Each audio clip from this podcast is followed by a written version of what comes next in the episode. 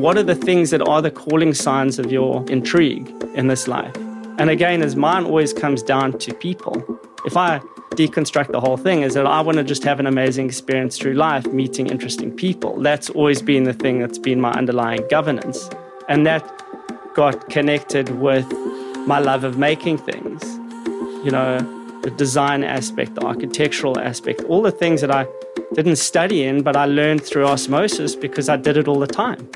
And I think that's why, you know, those are the moments when we have to just be marginally more insightful, a little bit more mindful, and most of all, courageous. Because when they come, you need to find a way of uh, riding the coattails because they do ultimately take you to a much more fulfilling life.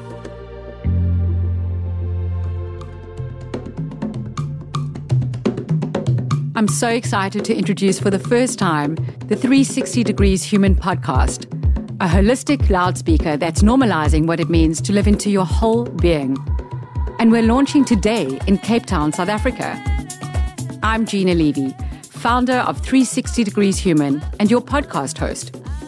Each episode is a holistic masterclass explored through natural conversations and storytelling that intend to uncondition and re educate inspire, and empower.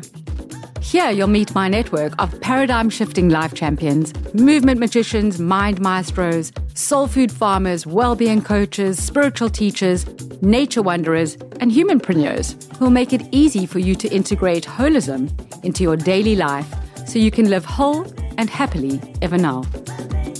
That's why this isn't an interview, it's an education. An education in living whole in real time from exactly where you are. So, what does your best day look like? And what if it was every day?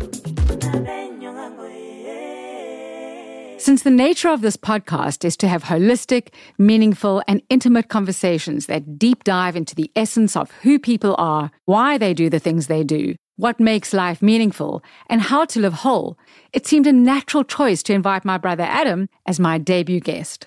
Not only will you hear firsthand how his story has impacted so many people and places, but you'll also gain some insight into my world too as your host of the show.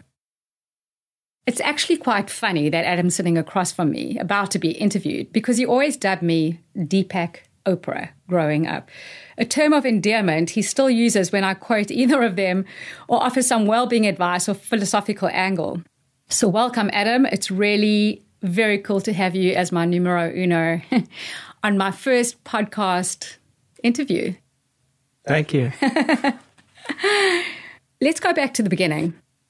After traveling the world in 2002, you were inspired by some of the most vibrant inner cities. And then you returned to South Africa, left law, and founded Play. You were committed to urban regeneration and cultural reformation, turning Braamfontein a really rundown, abandoned urban precinct in the inner city into an iconic landmark. And the rest, as they say, is history. So maybe take us through what happened at that time and really what, what helped you formulate this vision in your mind. Well, I think a vision's easily formulated when you look back with some revisionist understanding of how it is that you had a vision. It wasn't really a vision, it was a conviction. And the conviction was born out of the idea that there was a deficiency in my own experience in life in Johannesburg. So before I went traveling, I didn't feel any measured connectivity with Joburg, with I, felt that there was an amazing energy with the people. I still believe there's an amazing energy with the people, but I didn't feel like anybody was putting it together in a way that could be experienced and we could get the best of what we had on offer. And when I went and traveled, because it was, you know, this curiosity that is so prevalent in me still to this day. I wanted to go and experience, you know, the vibrancy of people and experiences and cultures around the world. And after a year and a half or whatever it was of travel, I came back and the process just seemed a little bit more um, prescient. It felt like there was something that could be done. It didn't feel like some overriding, overarching um, vision, it just felt like, wow, there's all of these amazing experiences that are happening to people that are my peers, that are the same age as me. Why aren't we experiencing this at home? And that became, I suppose, the seedling that started to get nurtured in my mind. And it was not only that, it, you know, concurred with this idea that, well, I'd been doing law and I wasn't really sure why I'd been doing it. What, what were the overriding, compelling reasons for have done, for having doing something that I didn't really feel the same conviction for. And that, as you know, was obviously to emulate Dad, who was a great lawyer, and you know, make him and mommy proud. And you know, this idea of you you get set in a way, and you feel that you have to meet some measure, and you feel like you have to follow some path. And I suppose when you're 17 or 18 years old, that path is maybe set for you, or the or the vision of that path is set for you, and you don't really do. There's not too much application of the mind. And maybe you're young, and that's just uh, one of the elements of being young. It's wasted on the youth. And um, that was the, I suppose, the beginning point of an idea that maybe there was some underlying overarching conviction within myself that needed its own voice. And I think that was the first time that I started to listen to it. Yeah, that's true. I, I actually remember when you came back because we had we had overlapped a little bit for that trip, and I met you in in Paris, and I do remember you coming back and going, "There's so many things socially that we are that aren't available." Here in, in South Africa or Johannesburg, I was living in Cape Town at the time. So you almost wanted to create this world for yourself. And by extension, it became so much bigger than that, which became part of the overall vision ultimately. So, you know, there's that line that I always love about your imagination. How do you say it? You, you, it's, it's like walking through your imagination, something like that? Well, stepping out of your imagination, maybe. You know, like a moment of, there's certain times, and I think we all have this. You know, we all have some clearer vision or some clearer conviction of what we are as people. And regrettably, it's, you know, this perpetual litany of irony of life is it's, you know, youth is wasted on the young. And when you're old, you don't have time. And when you have time, you don't have, you know, there, there's that multitude yes, of things, whatever it is. When you've got, you know, yeah. time, you don't have money. When you have money, you don't have time. When yeah. you're old, you want to be young. When you're young, you want to be old. When you, I don't it's know. irony, this paradox. Just, absolutely. Everything is, is riddled in that. And sometimes if you, if you clear minded and you have a depth of conviction and you really believe, you can get those things to converge. And in the moments of convergence is, is the birth point of power. And that's when you start to really understand the things that are exceptional about your experience of living. Not just because we all have our own rose tinted glasses. We all view life in a very different way, you know, myriad of different things that all influence us in different ways. But how do you get that convergence of power when you start to realize that the world that you see, you can influence. And the world that you see, you can empower yourself and others through, and that you can start to actually shift things. Absolutely. But what I would add to that is that not everybody can see beyond their reality. And so, you know, the world is kind of sprinkled with visionaries and pioneers. And those are the people who do have the imagination and who do have the vision. But more than that is that they either are able to or find a way to implement it, which is what, you know, you have done, which is what I think we both gifted with in the sense that we can see things before they become a reality and that we, we, we can viscerally experience them and you know through our imagination and know that they can be of positive influence once they materialize so I think that there is very something very powerful about, you know, even I mean, this is something kids do so automatically they, because they haven't forgotten mm. how to do it. You know, they imagine it's a little bit different nowadays because unfortunately, you know, their imagination is pretty kind. It, it's a little bit I'd say usurped by the fact that they screen driven all the time. So they don't get an opportunity to make stuff as much anymore mm. and use their imagination or read and then imagine you know what the characters are going to look like or be like they're they, they're already seeing it in like 3d so the fact that I also think that we had the upbringing that we did because we, we kind of sit between these two generations. And oftentimes we say we're more comfortable with our parents' generation um, in the sense that there was a lot more freedom and a lot more things were simpler, but we actually developed more um, into, I suppose, just imagining.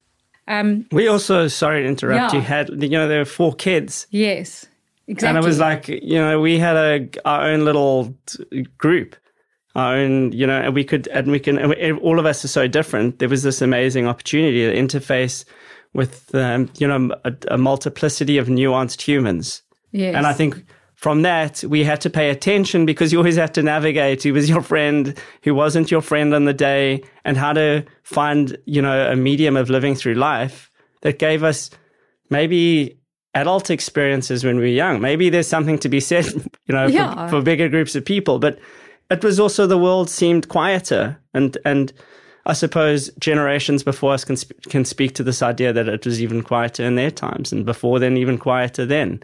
You know, and I, I can't really comment on you know where the world is today and and how children operate through you know these different mediums and social media and all these different weird interfaces that we didn't have, because obviously part of it loses its you know the, your compunction for um, compatibility.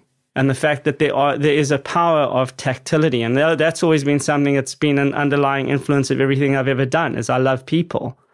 And I go like I just wish I could meet more interesting people. And that was the same thing that maybe you know started this thing up almost 20 years ago is the exact same thing that gives me conviction today. Right. I just I want to hang around with amazing people, which is why you know I suppose the idea of play and um, you know this idea that you can perpetually be you can perpetually view the world with the same curiosity as a child, even though that your experiences are much more varied, and even though you've kind of broken out of that you know initial bubble and and you've seen so much of it, and you know I explore and I travel all the time, and I still have an insatiable appetite, and I still view the world with the same you know, mythical, childlike curiosity. I understand as an adult that the world isn't as it appeared when I was young, but there still are aspects of it, sizable aspects of it, that I could still see the core of what it is to be curious and to be curious about people. I, I agree. I mean, you know, speaking of play, I, I often say if you watch what children gravitate towards in terms of what to- toys they choose, mm. again, more so. I mean, it's it's it's always relevant. But I, if I, if I look at our what we did, you always gravitated towards Lego and Monopoly, and it's so funny because you wouldn't have known it at the time. I mean, but fast forward, and this is exactly the world that you've created in your adulthood. And the funny thing is that you you often go and you still keep building Lego. And any opportunity that someone's playing Monopoly, you'll play. So whereas for me, I think it was I, I loved Rami Tile. For me, it was more about problem solving. And again, I didn't know that, but we, we were obviously wired. All of us are wired in certain plays, in certain ways. So I often say it's like if you watch kids, you'll see there's kind some kind of like it's like a prediction of of what they might choose to do or how their minds are developing. I, I find it fascinating, and um, it's interesting because because it's something that you also find a lot of comfort in. You know, if you've had a bad day, you just want to go and play Lego or clean the house. I mean that, that that's like your meditation. Oh, he's had a bad day, and he and he's you know he's Yeah. he's in cleaning mode. But yeah, I think I mean Well, I mean, to that point, really, it, it, it brings you back to this idea, and I, I've always noted it.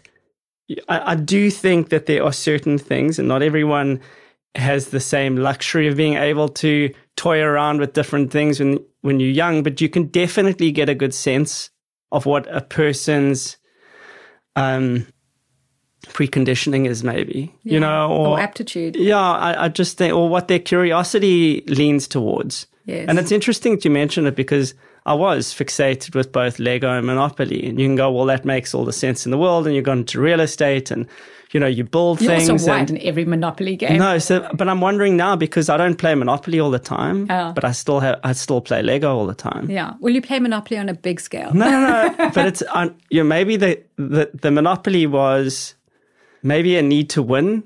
Now that I think about it, if I, if I, if I unbundle it, Yes. you know, I did like because I, I, I loved the mantra that I'd never lost a game. So I loved that I could continually perpetuate I never this, knew that. That's this, interesting. this idea that, uh, well, you know, like I'm invincible I'm unstoppable or this is a yes. force of nature because, you know, it's so natural to me. I, don't, I like that is not the compare, like, because I suppose I've proved enough to myself in life as an adult that I don't have the same compunction. And i'm not driven by the same things that way. I don't have anything to prove, I suppose. Yes. Even to myself, although I constantly want to make sure that I'm getting better and I'm evolving and developing. But Lego is the simple idea of taking something and imagine uh, imagining something else. You know, so you can yes. take pieces of a block that someone's done, which is the same reason that I get pleasure out of looking at an old distressed building or looking at a messy room and go like, I can just and put it all together. And there's this new magical thing that was in my head so clear, but wasn't that evident to anybody else. Right. And there's that, you know, I suppose I, the, the Lego thing is the thing that I'm still, I suppose, fixated on is this idea that, you know, if you allow yourself to be truthful to your calling, whatever that is, or you can connect to the things that give you, a, you know, put a smile on your face and give you satisfaction, then, then you are perpetually, and for me, I'm perpetually in the world of making. And also you are constantly, you know, pushing yourself to the next level. I mean, just a quick note about what we've just said is I'm laughing to myself because I'm thinking it's, it's, it's so fascinating how the subconscious um, works in the sense that I mean the Monopoly set was set up in Johannesburg and there was Eloff Street and here you are, you know, not too far away from and then we knew where the good streets were and where the bad streets were and which properties you had to get and which ones you had to stay away from. I was just happy to get the get out of jail free card. that was like my win. But it's it's just fascinating that your whole, you know, up until now at least, that even the setting and the context, it was almost like taking that monopoly board and it, it kind of manifests into mm. reality. Mm. Um, I did it. It felt like it. Now that you talk about it like that, it does. It, it feels like it was um, burst into reality. Yeah. You know, it became yeah. this multi dimensional playing field that was real. I can see the animation now. so, yeah, I know. Make and a movie out of your podcast. There we go. It's also interesting because, I mean, you've chosen the name Play. And, and it, and it really, for me, it, it, it sums you up on so many levels. It's, and it sums up exactly what you've just described. And we've, we've, we've joked about this as well when we were, you know, when you were trying to create the logo, etc. It's actually got your initials in it. Mm.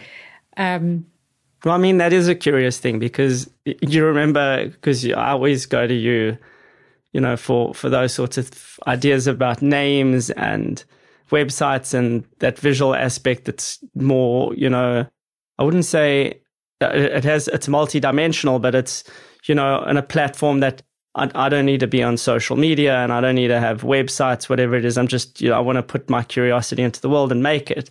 But um, you're really good at at putting those things down on paper and getting a visual context for it so it becomes an easier message for other people. And I, you remember, you know, I, I, think we, I had that shelf company which you, you know, you, you, you kind of liked, and I was like, yeah, whatever. I never really had an affinity to it, and I could never find up the name that was this thing until I really kind of looked inward and started to start understanding well, what actually is this message.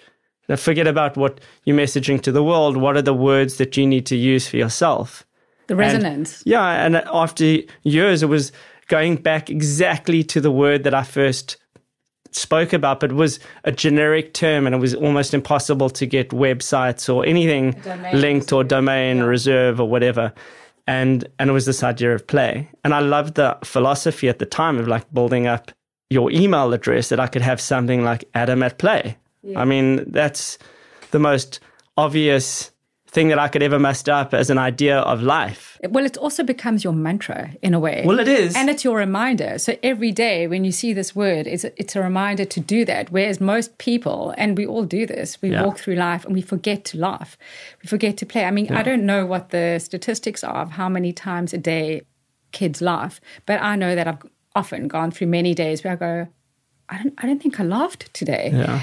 And and when I and when I do, it almost breaks the spell, and I go, whew, it's like coming out of of some kind of container, you know, where you've been like, I suppose, um, what do you call it? Like in a straitjacket Yeah. in a sense, and then you can breathe again or coming up Yeah. for air. So I think that, you know, at least for me, and I know that it's it's a mirror of you. This word is a mirror of you, and it keeps it at the same time it keeps testing you because if you kind of veer too far away from it, you have to reel yourself again.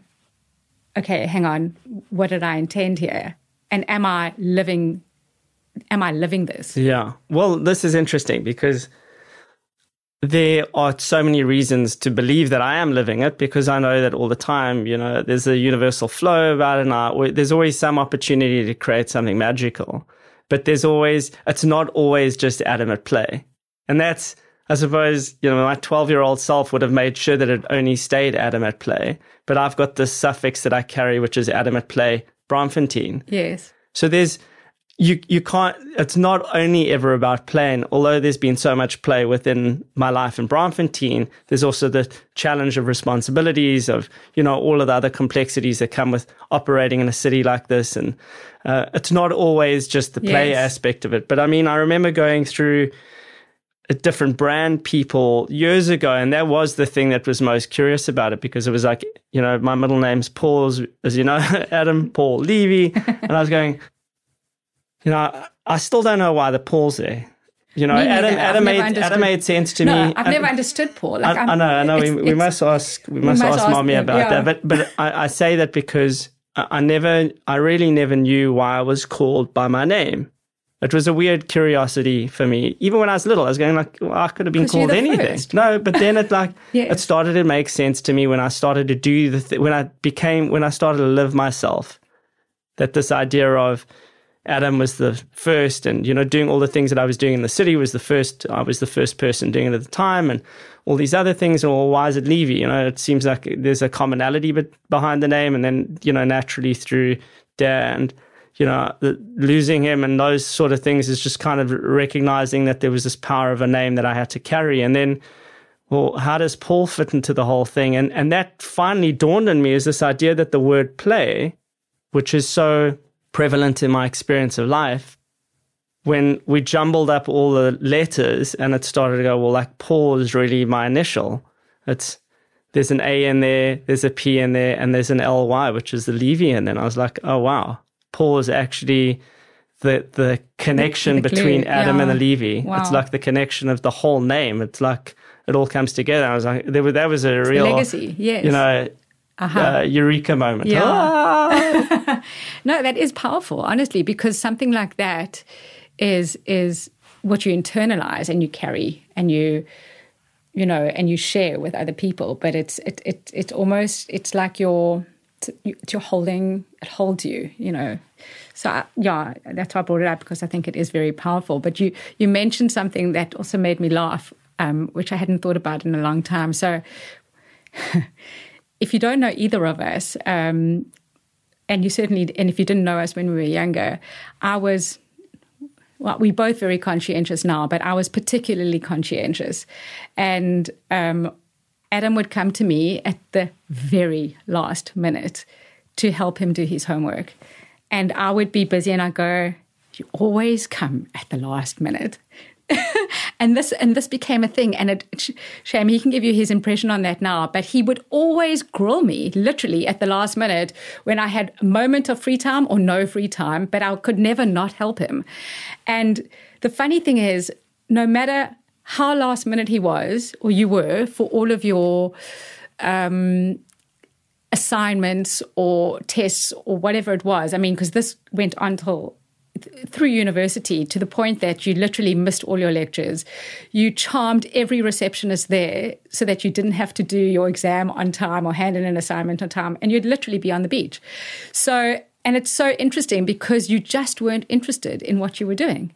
And when you finally became passionate and had chosen instead of, you know, defaulting into something and chosen something that you wanted to do, um, you you kind of blossomed into you became incredibly conscientious, driven, passionate to the point where I would often come to you and I'd be like lastminute.com, can you help me with this? So it was such an interesting, you know, almost like baton change often. But it does tell the tale of how when you're doing something that you're just not cut out to do, even though it gave you a good basis, um, that when you did, you applied yourself 150%. You know, the application is really like breathing. So if you've got good enough reason to be applied, you've got good enough reason to breathe through it. And I mean, again, yeah, I did law for the wrong reasons. I understand the the simplicity of, you know, the moral consciousness of it, you know, being able to distinguish right from wrong, but you don't have to go and spend six years at university and do your law articles to make that determination. It's quite a simple thing. You could teach it to a four year old kid. Hopefully, people do teach that to four year old children today. But this idea that, you know, to go and sit down there, and you remember clearly because I talk about this idea, you know, when I went to do law articles and I sat down the first day and I opened up this dusty precedent book, literally was f- dusty because no one had opened in what seemed like 50 years. Harry Potter dusty. Basically, yeah. a thick leather bound thing it was quite beautiful, actually, the structure of the book. And I opened this thing. I, what I remember so clearly, I fell asleep. And I only knew that I fell asleep because I woke up full of dust. going, and I'd imagined this is a weird thing. I'd, I'd woken up and I was sure that not only had the day passed by, but I felt like my whole life had passed by. And I looked at my watch and it was 10 past eight on the first Monday morning that I'd started. I'd been there for 10 minutes and I'd seen my future not working out well in a space that I didn't believe in. Isn't that incredible? That no, that but that's why yeah. it's like well, those are the sorts of things that you know that you're being gifted. But again, is you've got to have a conviction to to recognize it, Definitely, and that's when like awareness. those. Um, I think I think every I hope that everybody has it. Uh, you know, I talk. I'm saying is I hope that everybody has a moment of of clarity. Yeah. I'm not. I, I recognize fully from the way the world works, or, or is or the way the world is yeah. dysfunctional. Right. Is that most people do not take those moments, but I, I'm certain that people are continuously gifted with those moments. Whether you action them or don't is on you. But I still believe that that's why when I look at young kids when I look at when I speak at places and talk to people, I always go like there is a very simple um, lineage, a connectivity between your youthful curiosity and what I believe you, you know where your purpose is, and those things I suppose vary and fluctuate and all those things. Even now, like you know, I was saying, even when we set up for this podcast, you know, to one of the guys early on is that you, sometimes, you know, your success, you can become a victim of even your own successes. You can go, okay, you become so adept at all of these things. And I've had in course of recent times to think about this question long and hard, where you can carry on doing the things that you find great successes at, but whether you continually get the fulfillment in them and whether or not you still w- what are the things that are the calling signs of your of your intrigue in this life? And again, as mine always comes down to people. If I deconstruct the whole thing, is that I want to just have an amazing experience through life, meeting interesting people. That's always been the thing that's been my underlying governance. Mm. And that got connected with my love of making things, you know, the design aspect, the architectural aspect, all the things that I didn't study in, but I learned through osmosis because I did it all the time. And I think that's why, you know, there's just, there's, there, those are the moments when we have to just be marginally more insightful, a little bit more mindful, and most of all, courageous because when they come, you need to find a way of uh, riding the coattails because they do ultimately take you to a much more fulfilling life. 100%. I, I think, again, growing up in our family environment, you know, uh, again, Adam and I, our, our dad was, I would say, grew up in a very conservative, um, non moneyed family, um, very few opportunities. He really put himself through law school um, by doing a, a, number of jobs, um, etc. But he he made sure that he got something solid as a law degree.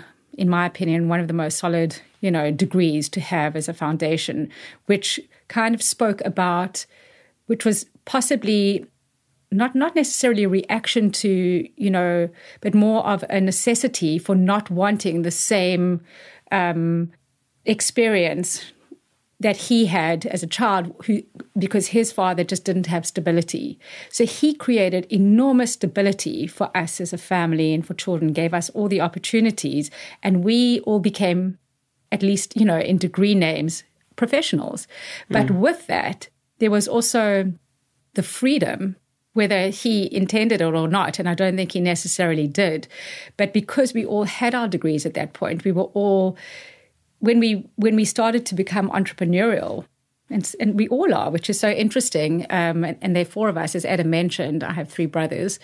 Um, is that we became the risk takers. So my father was actually pretty risk averse, and he, in a way, at some point in time, and you can kind of correct me if I'm wrong, lived a little bit vicariously. Um, you know, as you were developing uh, play or Daniel was starting his business or Grant. And he was intrigued by, you know, what you were going through mm. versus you know kind of going to an office job every day. It's like what else was was out there? So i think that his solid foundation that he had established for himself and given us allowed us the freedom to then become risk takers to become entrepreneurs and to follow our own paths. And we weren't restricted. We were we were certainly guided, I would say, and and we we knew we could always fall back on you know on this foundation, mm-hmm. but I think that there was an incredible trust from our parents that allowed us to try things. Definitely. Well, you know, it's interesting to think about it now because Dad was exactly like that. He was he was so regimented and resolute and structured and focused and it gave him enormous power you know but he he was he loved observing vicariously through what I was doing over there but he also married mommy who's you know a fringe human who who's a total risk taker in her approach to creativity and approach to uh applicate everything everything about her is like fringe and so maybe there was part of him that was also, you know, drawn to that. hundred percent, yes. he was drawn to that, even though he had to. He had the pretense of this super structured guy. You know, he was methodical, meticulous, and you know, every aspect about him was considered. And I always say that it, it is undeniable. If we didn't have that, then I don't think any of us would have become entrepreneurial. You know, that we are all products of where we come from that this is yeah. uh, an undeniable truth. But I always, and right from the beginning, because I would talk about it all the time in the beginning, is going like, the only reason I had the, the I, I wouldn't say the fortitude, because I had the fortitude. The only reason I had the courage mm-hmm. to go and say, okay, I'm a few months shy of getting qualified in as attorney, but and I remember saying that to him, and it was a very hurtful thing for him to hear. To go, well, so you, you well, you've come this far. You've done your undergrad and your postgraduates and you know you've now almost finished your articles and you've done your board exams like even just, though you missed every lecture. whatever. I know I was, I was lucky. I got lucky. Um, anyhow is that i got to this point where i knew there was a moment. It was like that moment arrived. And i as i said i used that precedent book to go run around the neighborhood and knock on doors and you know when people were you know willing enough to hear me out maybe there was nothing else going on in their worlds in the city and they were only too happy that some young person was curious about it. You know, I said, can I get, can I, I just been studying about precedents and rights of first refusals. You know, can I have a right of first refusal by a building? Uh, yeah, sure, let's do that. Okay.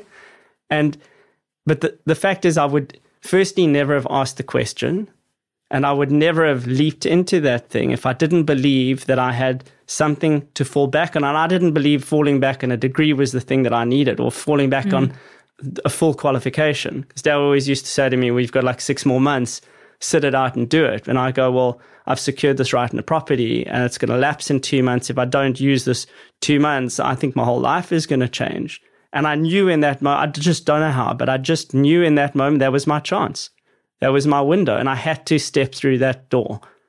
And, you know, and there was massive um, apprehension, I think, on his side, because you're going, well, like, you know, you support somebody and they go to this length and just you do this and you can come back to this thing and relook it in six months. But I was sure that in six months the opportunity would have gone. It probably wouldn't have gone, but in my head it was definitive. It was right. like, this you is your, if you don't leap now, you're going to be reading dusty precedent books for the rest of your life. And there was something really terrifying about the prospect of doing something that I didn't love. You know, I could, I could, see it playing out in slow motion, the worst type of groundhog experience. You know, rep- the repetitive aspect, I still hate repetition of anything today, but repeating something that you dislike so vehemently was too terrifying a task to go and even believe that I could make one more step in that direction. But I only could do it knowing that, and I always used to make the analogy that it felt like I was in a boxing ring. You know, I was some little featherweight who's going out there, and whoever I was going to take on, if I took a good old beating, I'd still have Muhammad Ali in my back corner. And I was like, you know, and that just gave me such courage. It gave me such um, conviction, fortitude. I took ownership of what I wanted to be. But I could only ever do that knowing that if I really did fall on my backside, you know, I'd be protected. And that I suppose even now, you know, there's there's there's a continual wonderment about this idea that parents can give children such um, elevated power. It, you know, maybe they don't even do it it's consciously. Empowered. You, it's yeah, it's just that they, through their teachings and their behaviors and their practices, more than Confidence. anything, is it just courage. Yeah. You know, that you can get to a point where you can go, I'm ready. Like I've learned, I've got like samurai. You know, I, I now wax on, wax I, off. You've done it. I've, d- I've done enough of certain, like, and I'd done nothing. Yes. But I, but I had, I'd paid attention to enough of what I'd needed to see in my life to be able to move forward, knowing that Adam was about to birth himself into the world. Right. It's beautiful. It's self belief, actually, because going, you know, growing up all the time, if, if that is con- continuously reinforced in children this idea of self belief, then eventually you can actually believe in yourself enough to to take the leap. Yeah. Even whether whether or not you have Muhammad Ali in the background or not. Sure. I think that just gave us an extra edge. Definitely. Um, you know, and you, you speak about this concept also of the benevolent dictator. Yeah. Maybe you can just share, you know, that that concept that dad kind of. Well, he always used to fixate on certain aspects of things, you know, like all those little pointed notes that you just you can talk about in summary of a person. That that's what he believed in. He believed that you should have an underlying, overarching construct of benevolence. That it's not just you in this life. There, are, whatever your actions are, there's a multiplicity of connectivity. There are other people in this world, and if you have any type of influence or power, you've got to do good by it. And you, you know, I suppose, you know, I saw a little meme the other day and it said like being South African should be on your CV because you're perpetually having to be right. unbelievably resilient because there're just so many challenges. There's so many, and it, it, it makes you operate in a different way.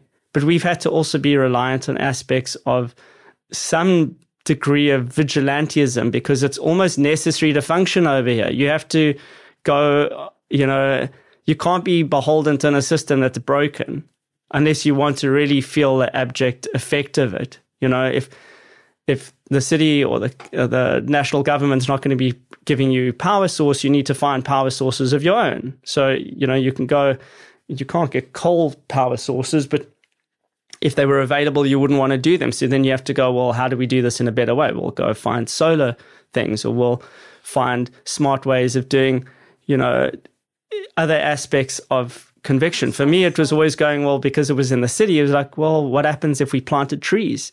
I know the city's not planting trees. What happens if we started to do this?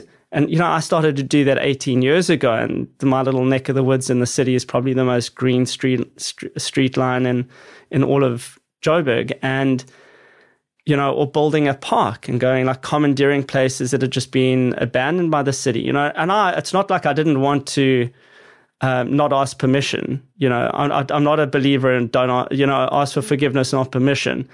and I asked for permission because I do things you know, resolutely through the process, hundred percent, and and there was never a variance from that. So that was definitely the underlying construct of having. If I if I'd if I'd taken anything away from all those years of doing law, it's just this idea of like, well, there's certain things that are just and and there was there was no grey area. There were things that were definitive, and if you applied yourself long enough, you could understand what was right and wrong. But now you're having to do things in a way that you know, as I say, is beyond you. It's not good enough that I'm just planting a tree. There has to be a reason. There has to be a legacy. There has to be what are the sorts of things that you leave behind. And that's something that, you know, I, I think about all the time because my buildings are not, or, or the structures or the aspects of hospitality are not just about me or my business. They are about being purposeful for an entire generation of people. And they, uh, they about, um, you know, being these driving forces, these underlining canvases that allow people to have the best experience of each other and of themselves. And that's the sort of thing that's been so transformatively influ- influencing in the in the community and in the culture that's been created over there. And you know, I always joke about the fact that you know, Dad always used to say to us, "Is like every great city deserves a benevolent dictator." And I suppose I've always taken on that mantra, and I've, I, I still believe it to be true to this day that I operate like a benevolent dictator, which is why for a couple of city blocks you can feel like you you could be in the best experience of anywhere in the world, but you were getting a very firm South African experience, which was right. amazing. And I mean, it's so evident because if I think about the, how you've how you've translated that into reality, is you know, firstly you've created a space that is a, gem, a gem in an area, you know, that kind of, if you had to take a bird's eye view from above, you wouldn't believe that this exists within the cluster of the surround, the surrounding chaos, I should say. But what it, it, and that's why for you the word or the label i should say property developer has never resonated because most property developers are all about profit and all about let's put up a structure, let's over densify, let's not worry about how it's going to impact, you know, the sewage system or parking or, you know, how it's going to strain the existing infrastructure in a sense or whose views are going to be cut off. I mean, it's generally a very selfish, I would say. And I mean, I feel quite justified in this in many of the experiences uh, we, we've, we've had. But or, you know how the city has changed even in, in cape town. Um, it's it's you know and how preservation and heritage has just been kind of sidelined. But what you have done by creating these spaces is you, you've never bashed anything down. You've only ever preserved and enhanced and added greenery at, at the same time. But each space has been about creating a culture, creating a, um, a, space for gathering, for people to come together from all walks of life. And you were kind of coming in, was it just pre um, democracy? Was it, sorry, it was, no, sorry, it was 2003. Three, sorry, mm. of course. But we still lived through all of that, right? So it was very much front of mind is how do you how do you gather people for everybody so that everyone feels comfortable in one space. Yeah. Your market has certainly done that, um, and it continues to change all the time. Um, you know, and speaking of a benevolent dictator, the fact that you created this free artist colony initially, I mean, maybe that's such a great story of how that came to be, and you know how many artists as a result of that, we're then able to go on and you know became famous actually after after that experience and they they literally knocked on your door and needed a space mm. well i mean listen we, you, have spoken about a few things over there but I, I, can talk to the idea of you know the, pro- the property development thing and you know, it took me all these years to recognize that yeah, I, I, don't think I've ever been in that. Like, you know, I'm, I suppose I'm in real estate, but I also believe that I'm very firmly in hospitality because I'm creating experiences all the time. And that's so nuanced in my own experience because I'm always, wherever I go in the world, I'm trying to have an amazing experience. But more than that, it comes back to this idea of humanity, of people. And I love even when I first started up in Braamfontein, it was I started to be purposeful about who I brought into the space. And I only ever wanted to hang out with amazing creatives or people who were doing transformative things. And I started to populate the entire environment with them. It, it never crossed my mind, you know, for almost all of the time that I've been doing it about where the commercial aspect was. I mean, naturally, I've got a strong sense for all of those things, but it's never been. You're driving. The, well, it's just mm. not the thing that influences me. I mean, people could say that's kind of idiotic, but I just believe that. And I, you know, I'm sure I'm not the first person to ever sit in a podcast and talk about the fact that if you follow your dreams, you know, the commercial aspect will follow you. You know, but uh, but there's there's evidence for it with almost everybody. And how is that possible? Because as you mentioned, you, I was hardly present when I was studying my degrees, but I was ever present when I was doing what I'd chosen to do truthfully, mm. purposefully. And then everything just happens in a very different way. It's like literally two variant universes. And you're aware of both of them, but the one you really get to luxuriate in the experience of. And all of these things have really been done because of my love of people. And when I just say that, I just, I, I love being around the energy and speaking to people and, and getting new ideas and all these sorts of things have been the things that are just, I think that's kind of, if I say anything about being pointed towards what I believe um, my, my sympathetic resonance is, would be that. So the idea with the art thing is because you know, mommy's like an exceptional art collector and she's got an unbelievable eye and very firmly like has a visionary construct about her when it comes to all of those things. Just being surrounded by and being curious. You like I used to get draped around with her, and the rest of you weren't interested, but I would go and sit through auction houses or go to galleries because there was some part about it that I was super inquisitive about. And it's still to this very day, and I'll tell you maybe just now about some of the, the more recent developments that are happening, like literally in the last week or two. But one of the first things that I ever did over there was you know, buy a building that was seven or eight stories high and speaking to a couple of friends of mine who were kind of in the art community and the art world and saying to them that they could have a space for free. And all they needed to do was to have a gallery exhibition every week. Well, not every week, was every month. So they could do it on rotation. And it built up this very, very big art community because, you know, it was, it was wonderful. Like you, you wouldn't want to take a space in the company of contemporaries of yours who you enjoy for nothing. And mine was, well, you know, I can get a piece of artwork back on occasion. But I got so busy. Those were the, like the really early years. All these things were happening, and the city was starting to, um, you know, I would say the city was starting to get a story because I think maybe a lot of you know people who are listening wouldn't have known that for the ensuing 10 years after democracy, so from 94 to 2003, whatever it is, everybody had left the city. So there was this major abandonment mm. and all these major monumental structures had literally just been ignored and neglected and no one wanted to be there. And it was, it was also really a framework for a world that didn't exist anymore. So, you know, the Nats had handed over power in this um, kind of unified utopian South Africa, Rainbow Nation, all of these exceptional things. The whole world came and, and you know, paid homage to Mandela, who became the president in 94.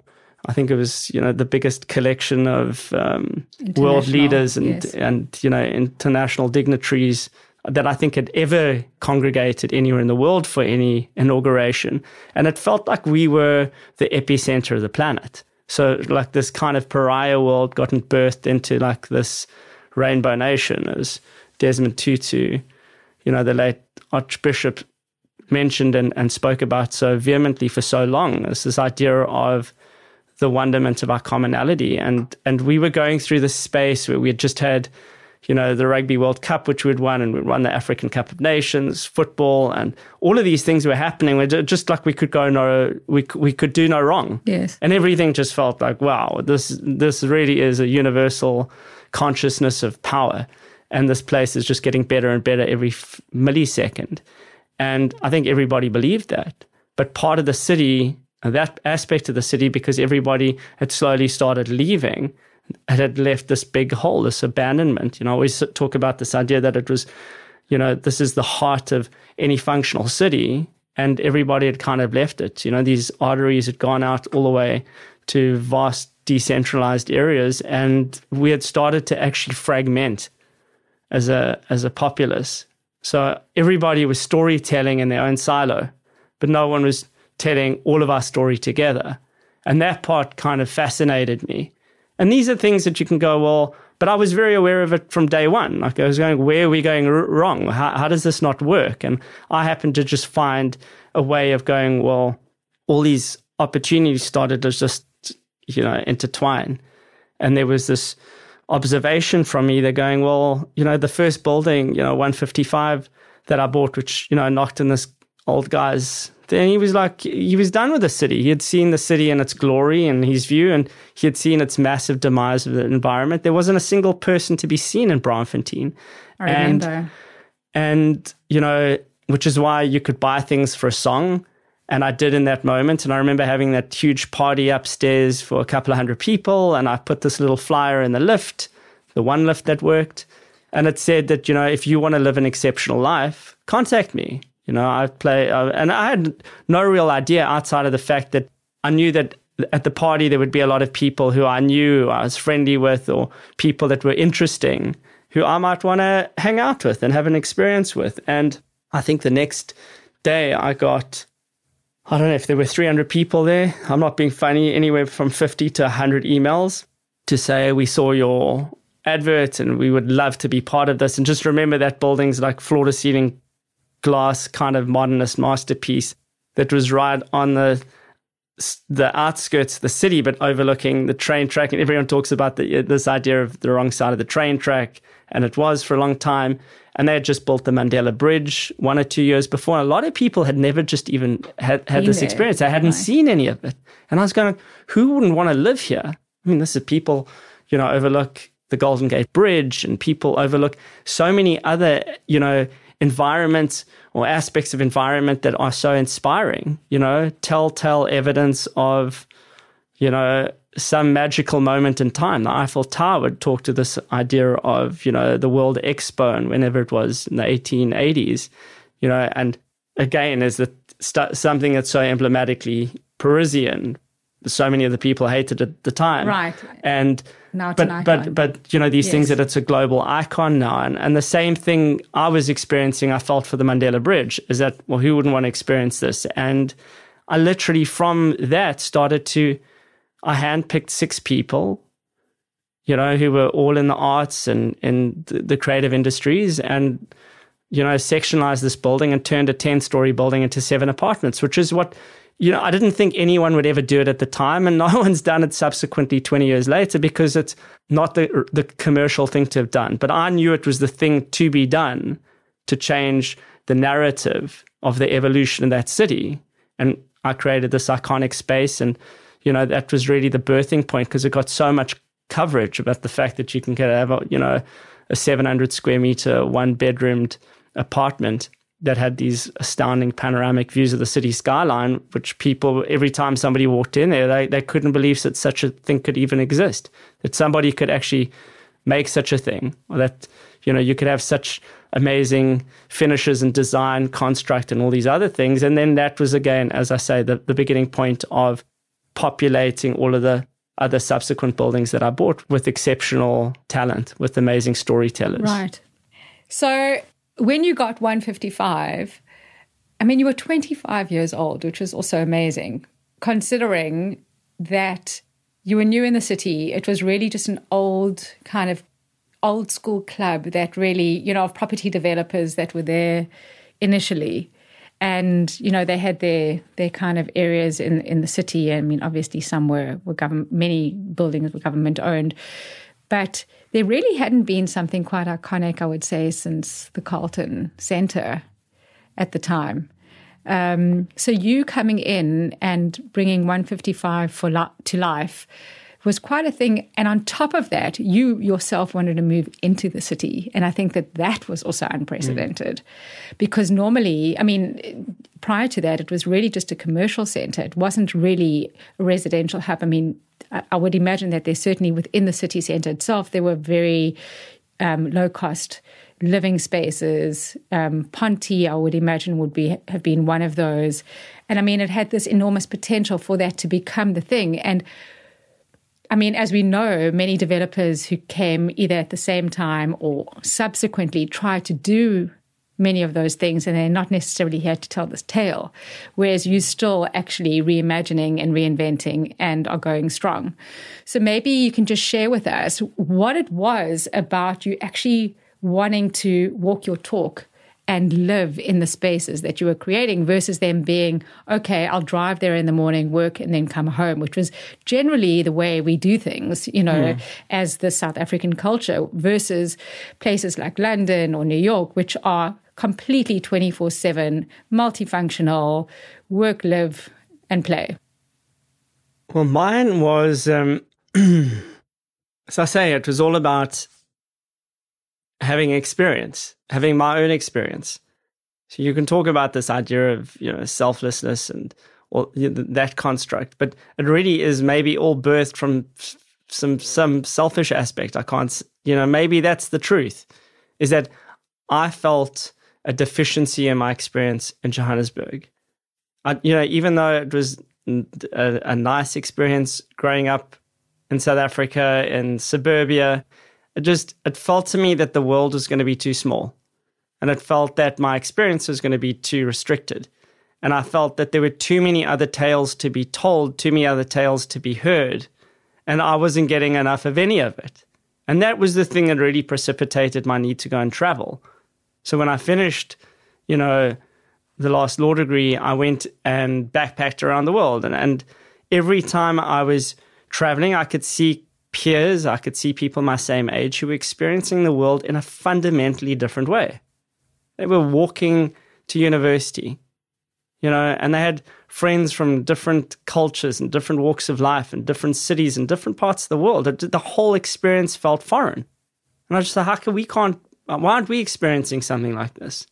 And I came back, and uh, truthfully, I can say that at that time, Johannesburg never felt like home for me. It just didn't feel that the tale that I wanted to have, like the experience that I wanted to have in this life, was going to be fulfilled there. And as I say, there was this wonderful synchronistic moment of doing law articles, of being in Braamfontein, of recognizing this thing that had it felt that everything that I'd seen had found their way home, that I could find this way that I could somehow be the proprietor of a world that didn't really exist yet. But I knew that that the seedlings were there. I knew that there were exceptional people. People always spoke about, well, Johannesburg not, might not be the most exceptional place in the world, but the people are amazing. These are things that you still hear to this day because people that is that's our lingering truth is that because of what it is, it makes people in a certain way. And I think there's so much pressure there that they're diamonds. You know, there's there's this human diamond, people who who are resilient and f- have a firmament and are you know love other people and love the experience of other people because that's where we got our greatest pleasures. And we couldn't go like, oh, there's a beautiful mountain or I'm going to go to the sea. Those things were never available for us. So we could only find those pleasures in people. And those were the things that started to become obvious to me that those were the things that always made my heart sing. And but I hadn't had the experience of people that might have lived in a township or people that might have worked in the city or any of these other things that I my my experience would have been severely restricted to, you know, our neighborhood or the people that we would have gone to school with or some of the friends that I'd made at university. And I just knew that there was a much bigger story to be told, and there were so many more people from different variants of experiences that I needed to hear. I needed to listen to. And that became this kind of overriding sense. It wasn't just that became a very natural element. So when you talk about 155, it wasn't just so I could find some you know, I didn't see it as well. He has an opportunity to take a building, sectionalize it, and make a lot of money. That wasn't the reason I did it. I was like, well, here is an amazing building with these incredible views. And what happens if you could actually live in a place like this?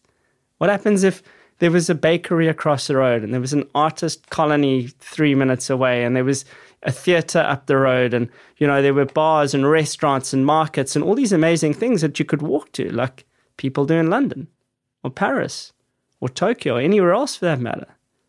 And that was what was happening in my head and it became very real for me very quickly because at the time the city was uncertain of itself and the the national government and local government didn't really have a narrative because they didn't know what was happening either. They were really almost reliant on commercial enterprise and you know entrepreneurial people or you know business really to start to drive the narrative that they wanted to have uh, with their own kind of direction. And you know that the story. People just were excited. And i spoke about this the other day to friends of mine. We went for dinner and this idea that there was such there was such a novelty about it because everybody had the same curiosity because no one was living in the city. Now, the, the aspects of the city like Hillbrow, which used to be, you know, operated with great fanfare, tons of people lived there, you know, in the 1960s and 70s, but that was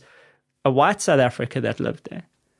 So there was this curiosity from a black South Africa that might not have experience things in the same way. And it was this idea of going, well, there are all these variant pockets of humanity who've all had very variant experiences of life.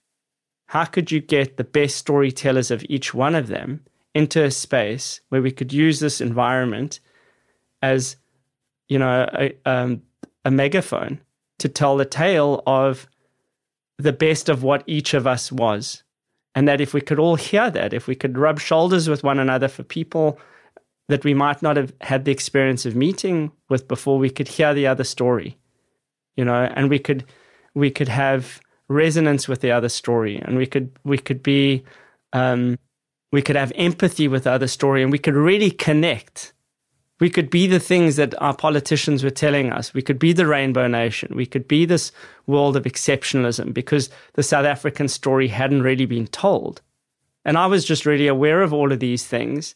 And this kind of wonderful symbiotic no- nature of how this whole thing started playing out was we were getting you know, tons of local press just from like one building. And then the next thing, when I opened up the little bakery across the road and the artist hub that I opened, you know, and doing one or two of the bars, all of a sudden, we were in local and then international publications every five minutes, it seemed like, because the world wanted us to be a good story.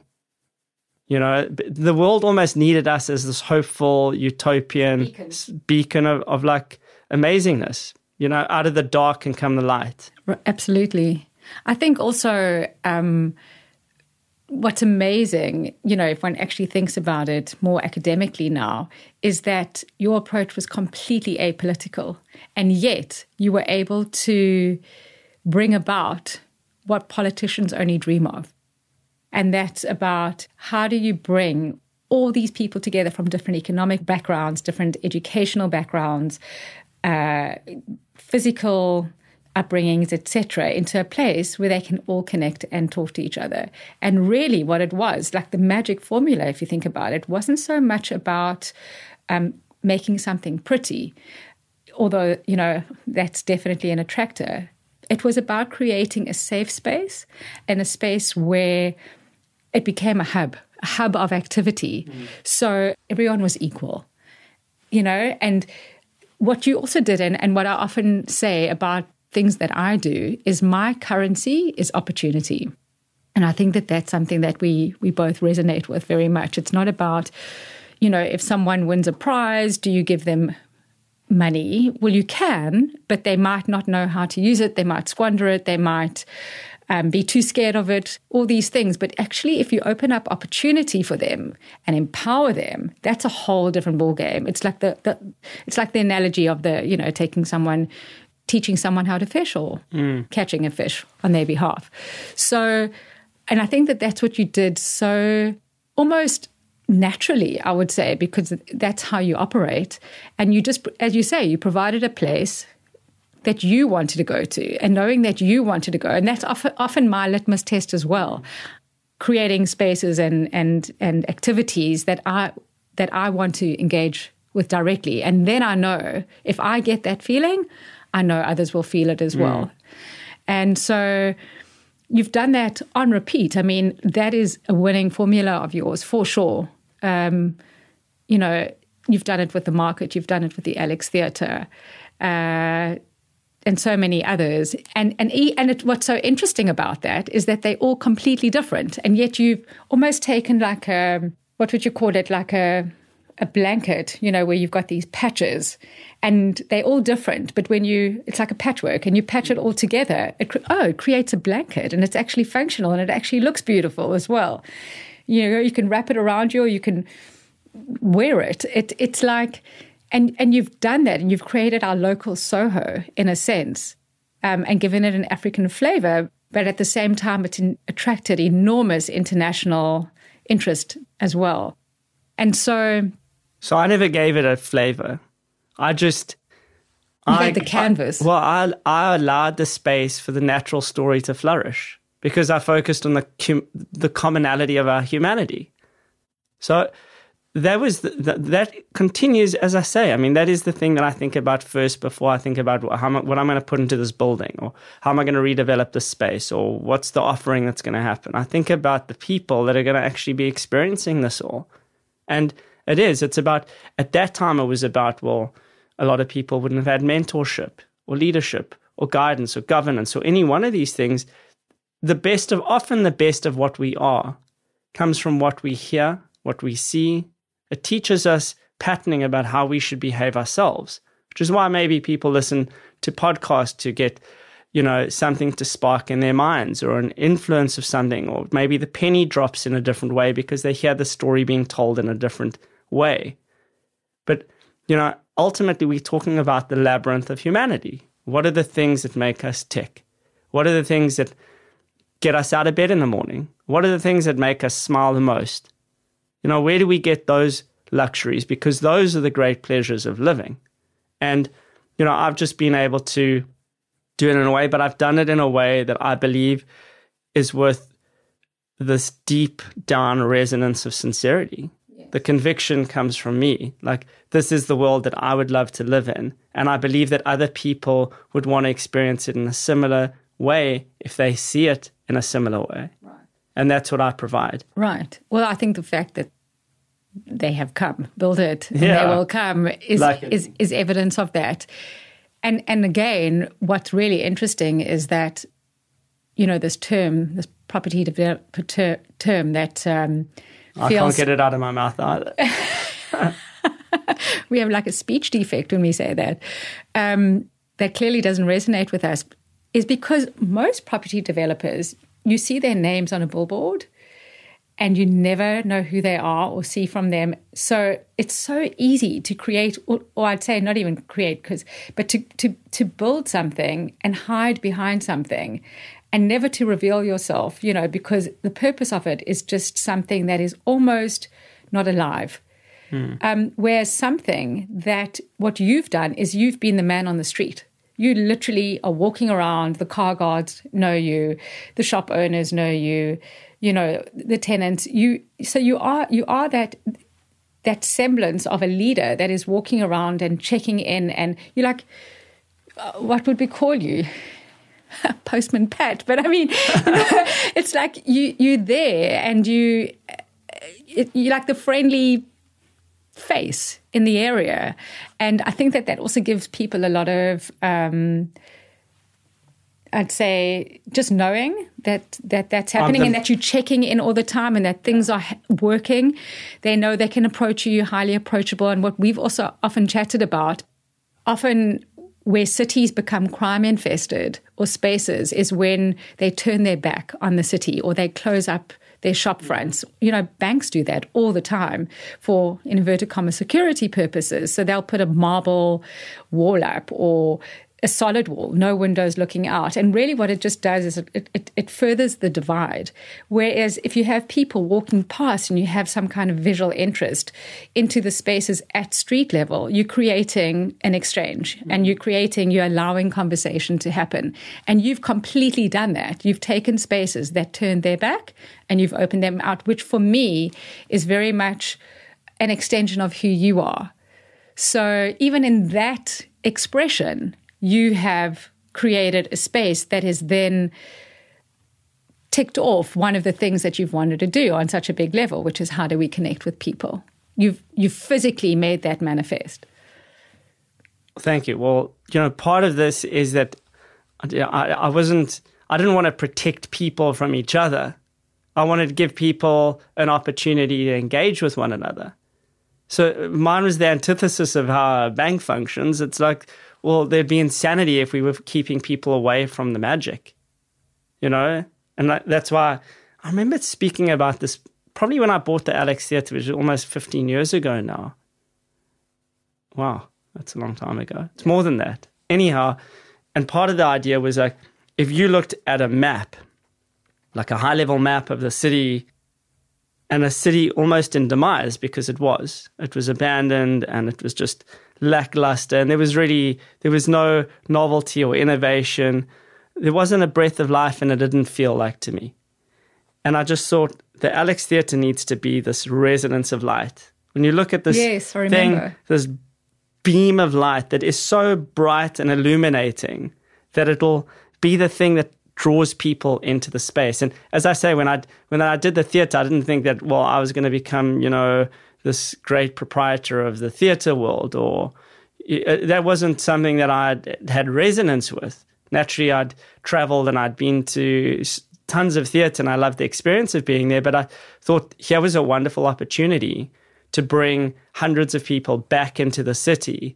And if they did it with enough regularity and they had enough of a good experience with enough regularity, they would start to change their own narrative in their minds. And that was another thing that we, you know I haven't really touched on is this idea that well, you, how do you explain the ensuing ten or fifteen years in advance of me starting to play around in the city was that the entire narrative from everybody, mainstream media, was all about this idea that it was negative, crime ridden, that it just defaulted into like a no go zone. And even though people hadn't really experienced it because no, no one really had a reason to go there, they believed it. Yes. And that was something that it took 10, 20, 30, 40 visits to the environment to start to subliminally adjust people's mindsets. And, and get and make their own opinion to give them a reason to make their own opinion. Right, right. Which is much more, has a much greater depth of resonance when it is a hearty, beautiful story of wonderment, when it is that light of illumination. Yes. And people want to tell everybody. And it became, because they kept on coming out there and experiencing my buildings and my spaces and having this amazing experience and almost always meeting unbelievable people from different walks of life it became like this phenomenal marketing machine where inadvertently to- totally inadvertently you know? right. and you know there was a, this, there wasn't a, a, penny spent on marketing and became this viral chat where people just wanted to tell their story and the best of their own story had a home base almost at the time and and people started talking about the exceptionalism of what it meant to be South African and Braamfontein right. Here's the the the short thing that I want to quote. You say, The great luxury of my life is that I walk through my imagination every day. So I get to imagine things, I get to create them, I get to build them, I get to activate them and make them happen. In my line of thinking, I don't think there's a greater gift you can have in life than to be able to turn your imagination into reality everyone can enjoy. And it ties in so well with the Alex because do you remember that you were standing outside before you had revamped it and you mm. you you looked at this building which really is a beautiful iconic modernist masterpiece. modernist thing in the middle of mm. you know quite a bit of messiness and you you said something along the lines of soon people are going to come here and they're going to say um, they're going to stand exactly here and they're going to say, This reminds me of being on Broadway. Mm. I remember clearly, like, yeah. I mean, sorry. Uh, this, yes. You know, as I say, I, I would walk from my offices to the, the bottom part of Bron- and, and again, is my curiosity for Braamfontein was birthed out of the fact that I didn't want to be in the office. So, like, I used any excuse. I, I basically was postman Pat. You know, yeah, you need somebody to deliver something or collect something. I'm in. Let's go. I need to get out of this, You know, this place that it Four felt like there were, you know, air conditioned, vent, like non vented spaces. The windows didn't open. It just felt so restrictive on every aspect of me. And I always walked past the Alex Theatre and I always popped my head in. And it was such a, an enchanting building. It is, and it and it had been derelict for like twelve or thirteen years, and and there was just, you know, the the Jeremiah and Julius who were the caretakers, ostensibly the custodians of these things, and you know, Julius is since passed, you know, the, a, a fantastic human being who I love dearly. Had worked there for like forty years, and this became his home. And he said he was he was so fatigued from basically becoming the security guard.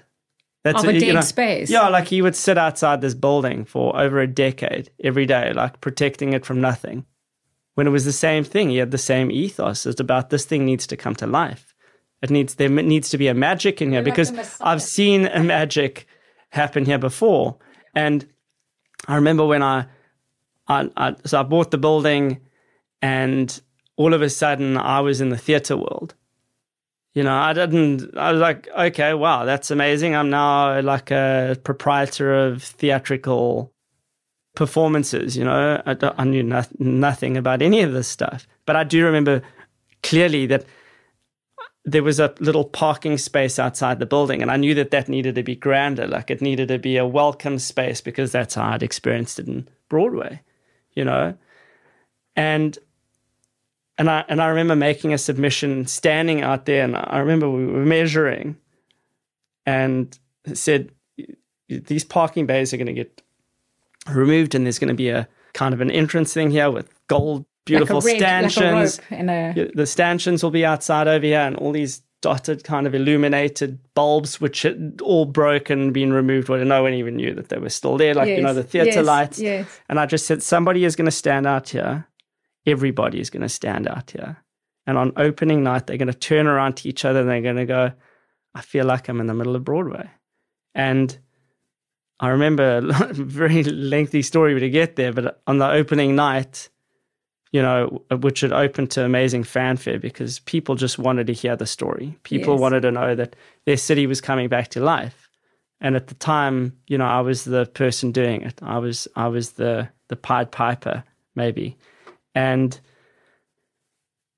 and I remember it was um, George Bizos, who you know who was a, a famed um, legal uh, mind and and uh, esteemed kind of um, Well, fellow of Mandela, the, with yeah. Mandela, and he was there with his wife. And I remember standing shoulder to shoulder with him, and he hadn't seen me yet. I, I hadn't even met him personally, and he was talking to his wife, and he said, "Wow, I feel like I'm in the middle of Broadway." And it was literally like in that. Mo- those are the moments you just go, "Wow, this is the only affirmation that you need in this life." Is that you know you could muster up a thing in your head and you could literally bring it to the people.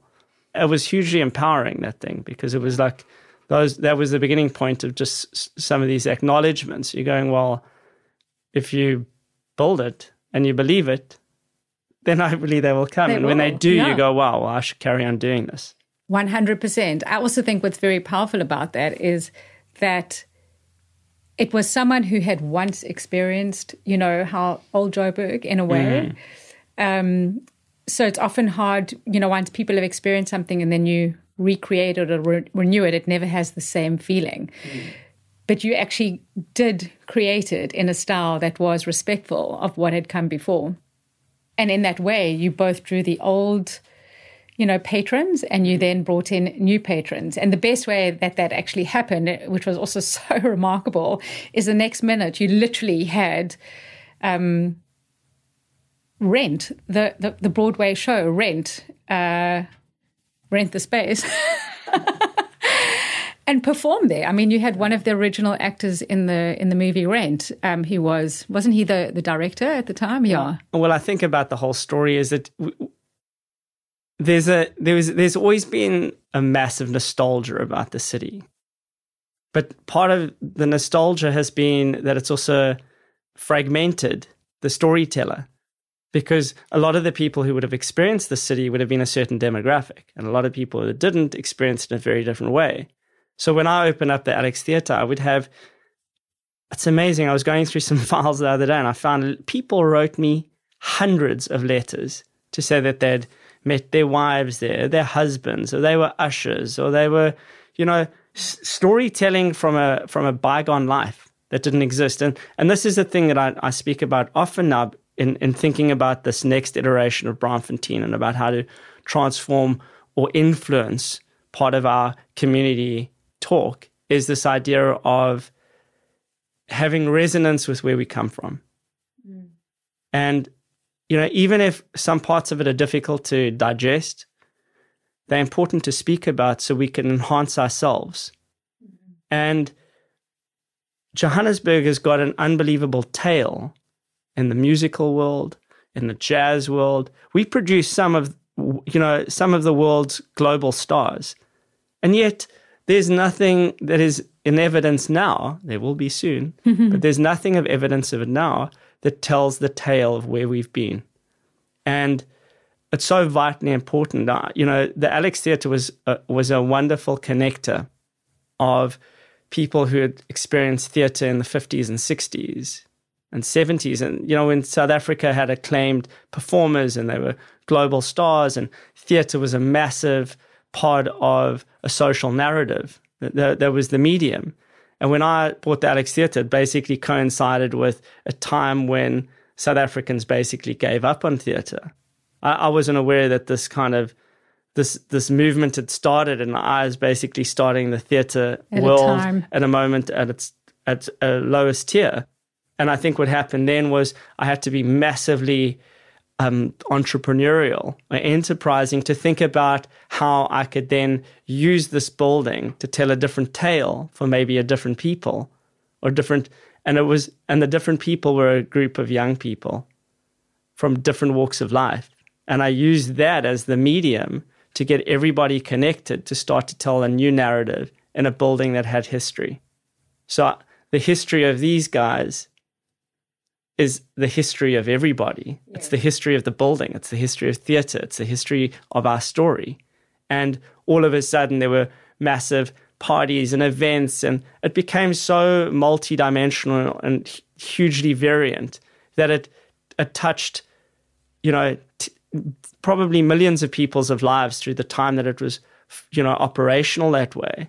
But it was also the birth point of getting huge volumes of people back into the city and that was the beginning point of allowing me to do all the things that I that I then started to do subsequent to that, which started to really build out this idea that it wasn't just a single storyteller, you know, or a single building, or a single building. There were there were lots of people telling the same tale about how they were experiencing the city in an amazing way, and that became a very very powerful tool for change, and that's when the city started to pay more attention. Unfortunately, it also coincided with the city again. It's this idea of South Africans and our and our resilience is this coincided with the time of our city really, uh, you know, national government and demise. All these challenging things that su- subsequently started to happen with South Africa and how it became so much more complicated to do things that were exceptional for everybody because our political framework then started to fixate on this idea of difference and not on commonality. Right. And the newer leadership started to tell a tale that was much more in the service of them than it was in the service of the people. Exactly, and I and I and I think that that's such an important point that you make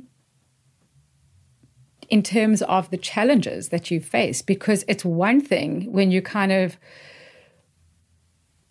have come into a space with potential, you know, and knowing that you are this you have this vision, you have a blank canvas, you have access to a building or two, you can implement your vision, you know, and you start to see it starting to happen. And as you say, it, it, gets local attention, it gets international attention. You're bringing different demographics together. There's there's there's a there's a hive of activity. There's positivity and everything else surrounding that at that time was reinforcing all of that. So, you know, it's it's like what we always talk about the law of attraction and how it just it's exponential. Hmm. But at the same time, when those forces that are greater than all of that then kind of dampen all of that, what is the ripple effect that then starts to have on on the on on the country, you know, on, on how on people's sentiment, on investment, um, and in your own personal lives. And so you've had to, I mean, talk about resilience. I, I honestly think that you're sometimes made of steel because you've had to, knowing that you've like built this, you know, you, you've like you've flowed with the wave and then to suddenly have this wave like crash and then try and navigate your way around that and rebuild in a, at a time and in a space where a lot of people would have gone i've had enough. You know like this is just too hard. Like i'm trying to work with the city and they won't even let me plant a tree. You know like you're actually trying to beautify enhance and and make things better. Um, so how how would you say those challenges or have you have you I don't know a combination of anticipated them, a combination of um, you, they've been they've been in such contrast to what you try to do, a as an individual and b for a greater community, um, and still keep your vision alive and going in the face of such, in a way, like obstruction. Maybe it's because I don't know another way. I mean, let's just talk to the fact of how that actually happened in the city. So we had, you know, this exceptional wave that lasted for 10 years and every everything was like working in the favor of this transformative story. And everyone wanted to hear the same hymn. They wanted to hear, well, this is we we want to sing to this tune. And then we had, you know, a lot of strife that started to come into the South African story, you know, and it was really precipitated. I think it was the end of 2015 when we had the the Zuma riots and the Fees Must Fall riots at the university, and the university is very close um, to Braamfontein, where students started to commandeer the story, and it got violent in the streets. And this is not something that's new to the South African story. You know, we had Sharpeville in 61, we had uh, Soweto riots in 76, and it felt like this was our new tale, like this thing was happening, and there was people just didn't know how to deal with it. And I remember there was a big banner headline news because I remember a bus got burnt. You know, it was like 10 city blocks away, whatever it was. But because Braamfontein was this quirky, sexy little place, it, it, it was a very easy target for a media writer to get some publicity for their tale. And the headline was Braamfontein is burning. And I remember reading this thing going, holy shit, this, this, is, this is a challenge. Because our entire story was premised on the human story. And that was all being told by people.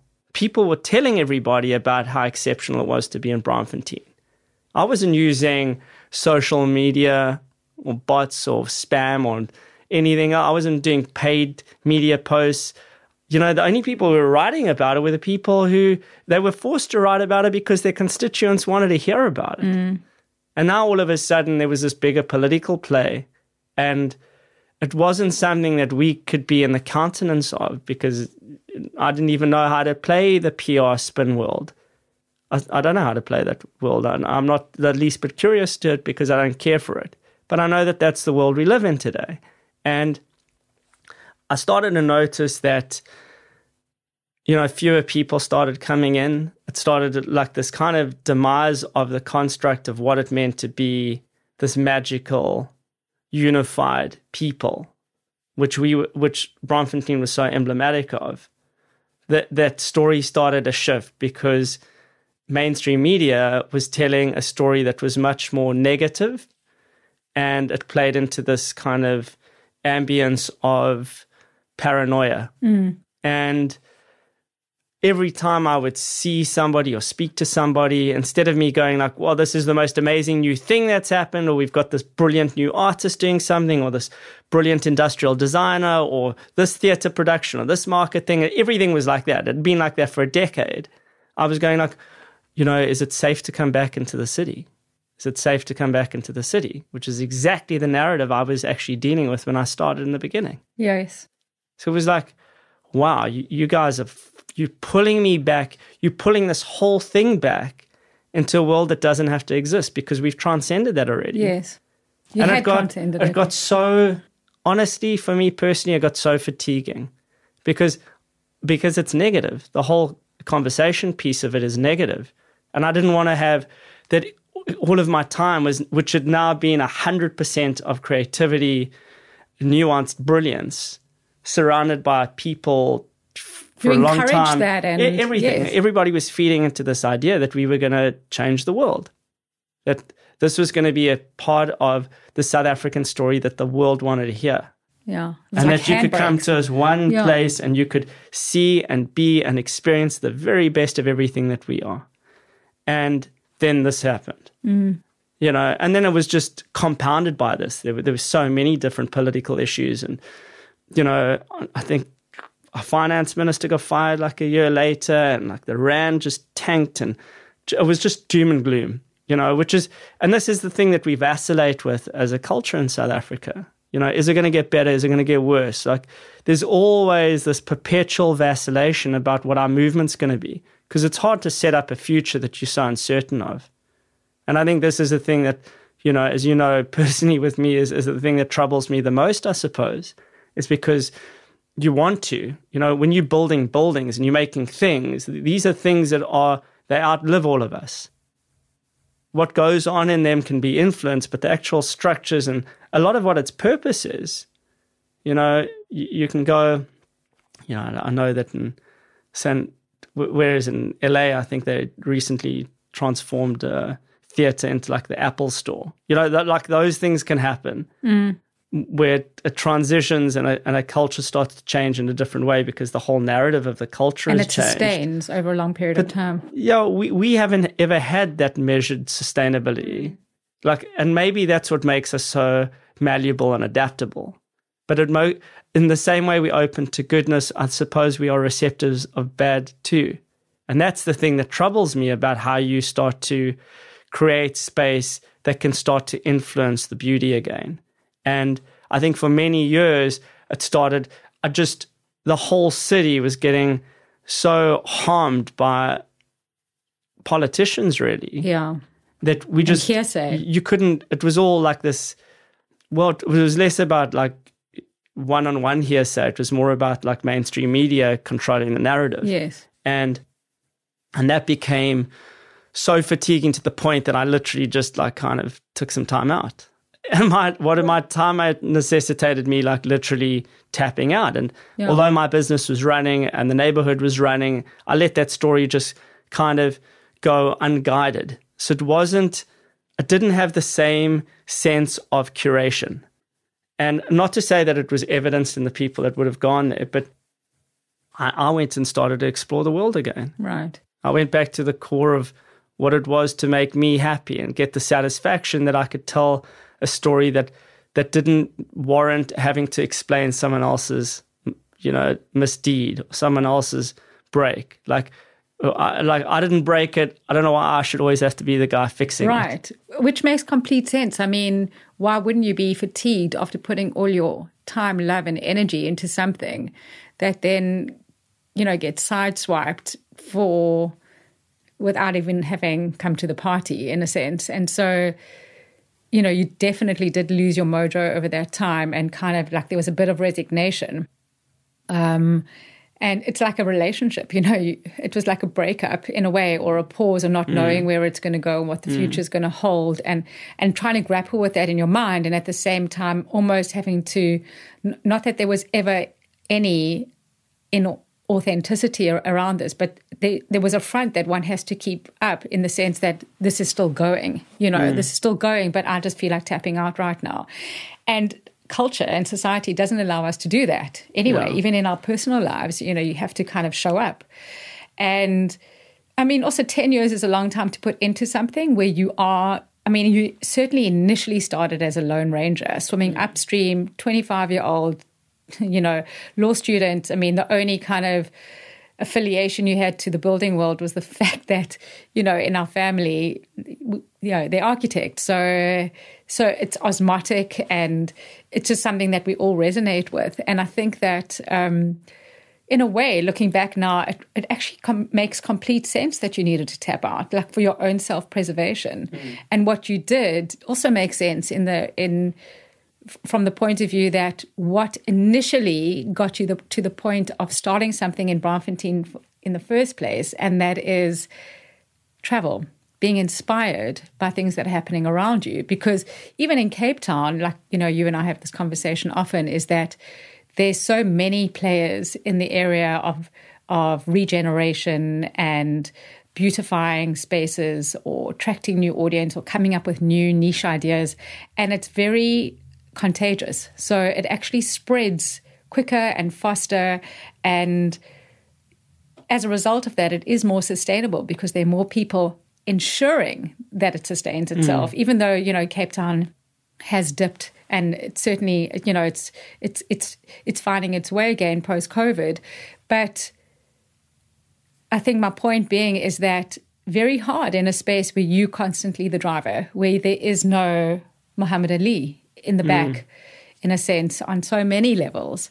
And so to escape from that and to go and find, to kind of regroup is what you had to do in order to come back. And the funny thing is that, you know, you, you kind of started to do that and then COVID came in as well. So it was almost like the second or third iteration of what you were doing, where something of your type of intervention in anywhere else in the world would have just grown and grown and grown and continued to transform. But you've had to do it as a result of challenges being thrown at you constantly. Well, I mean, it's you know, it, it's it's a, de- a debilitating construct. This idea that you have to reinvent the same thing. Now, I never went into this thing to reinvent anything. I went there because I wanted to have a different experience, and I kind of got a very good sense of it early on. What that where that enhancement needed to come from. And it needed to come from, you know, the exceptionalism of other people. I needed to be able to be in the company of people who wanted to change the world for the better. And I needed to be inspired. And then all of a sudden, I became like the expert in the field that had never existed there in the city before.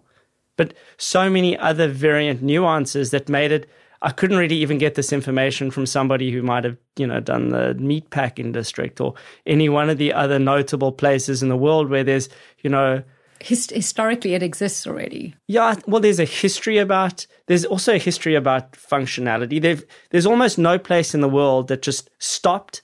Yes. The world, and then the next day it had to be a different world. That's what happened in South Africa, and we forget about this fact that, and that's why I was always intrigued where right in the early years, it seemed like every second publication that I was doing was a German publication. I was like, why are the Germans so curious about what our story is? And I realized, it finally dawned on me after so many of these things that, you know, Germany had gone post World War, they'd gone post Cold War.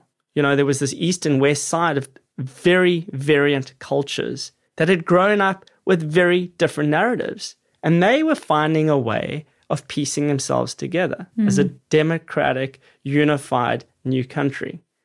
And there was so much similarity in what we were doing in a different way, right? It was like, this is how part of South Africa worked, and this is how the other part of South Africa worked. And we were trying to, and no one was doing it in a practical, rational way. You know, it was also like, it was also um, like winging it. We were Everybody, organic. listen, yes. everybody's winging life. That's how it works. Right. we could say whatever we like about it, but there was this idea that we needed a government to tell us how to make this thing work. Like the worst of the system, the worst of the bureaucratic dysfunction to tell us how we actually needed to behave with one another. And I think that happened when, you know, when I opened up the market, certainly, and it became this where you could start. I thought it would happen with the theatre, but the theatre wasn't theatres that I hope where we would get like a matinee in the day and we'd get an evening session. There would be a thousand people there. It was like, well, we were doing a party or an event twice a week, you know, for different types of people. So it was just, it wasn't, it didn't have the same um, momentum. It didn't have the momentum and it didn't have the volumes. And then I opened the market and it was like, okay, hello, there are 4,000 people coming here every single Saturday. And all of a sudden, that starts to become an exponential force of powerful marketing where people are going, wow, there's this unbelievable offering there, and there are 50 of these other things happening around. And right. you can go there and you can meet and see, and you can experience a South Africa that you can only ever dream of. And that was a South Africa from everywhere. And that was the power. And so we get back to this idea of, you know, having all of this and the feeling. You know, when I talk about it, there's there's like a there's such a it's not a sense of pride, there's a sense of satisfaction that you are living your truth. And that's what it felt like every minute of every day. I didn't, I, I promise you, for 10, 12, however many years, 15 years, th- there wasn't a single day of work. I would walk outside and my tenants were my friends. You know, the people who were doing events were friends. Everybody was my friend. It just felt like this was like having, uh, you know, people over for dinner. The market was like, wow, I get to, to host, you know, a couple of hundred of my favorite people every weekend. And they're coming to you. Yeah, it's like it didn't, uh, you know, and, and you don't need, and it's not work. And it's none of it was work. It wasn't any part of it. Yeah, it's just it was there was a, spontaneous. A, there was a real proper wonderment about it. And then, as I say, all this hardship and everything, whatever it is, and it's the same thing because it seems to happen in cycles in South Africa, mm. where everything's unbelievable and then everything's the worst of it. And we live through these unbelievable extremities. Mm much more than most other conventional places because there's an established base. So their variance is just marginal. You know, it might go up 3%, it might go down 5%, it might go up 6%. We were working in cycles of what felt, felt like we're 100% up, we're 100% down. Mm. You know, and it was just, it's too radical. It's too radical for humanity to actually, it's too intense. Yeah. You don't know where you stand. You don't know which side of the day it is. And, you know, and then again, it was this escapism to, to what I thought was to ready myself for a different tale, to take all this power and experience and know how and to do it maybe somewhere else where it wasn't, when I wasn't having to expend any part of my day explaining other people's faults.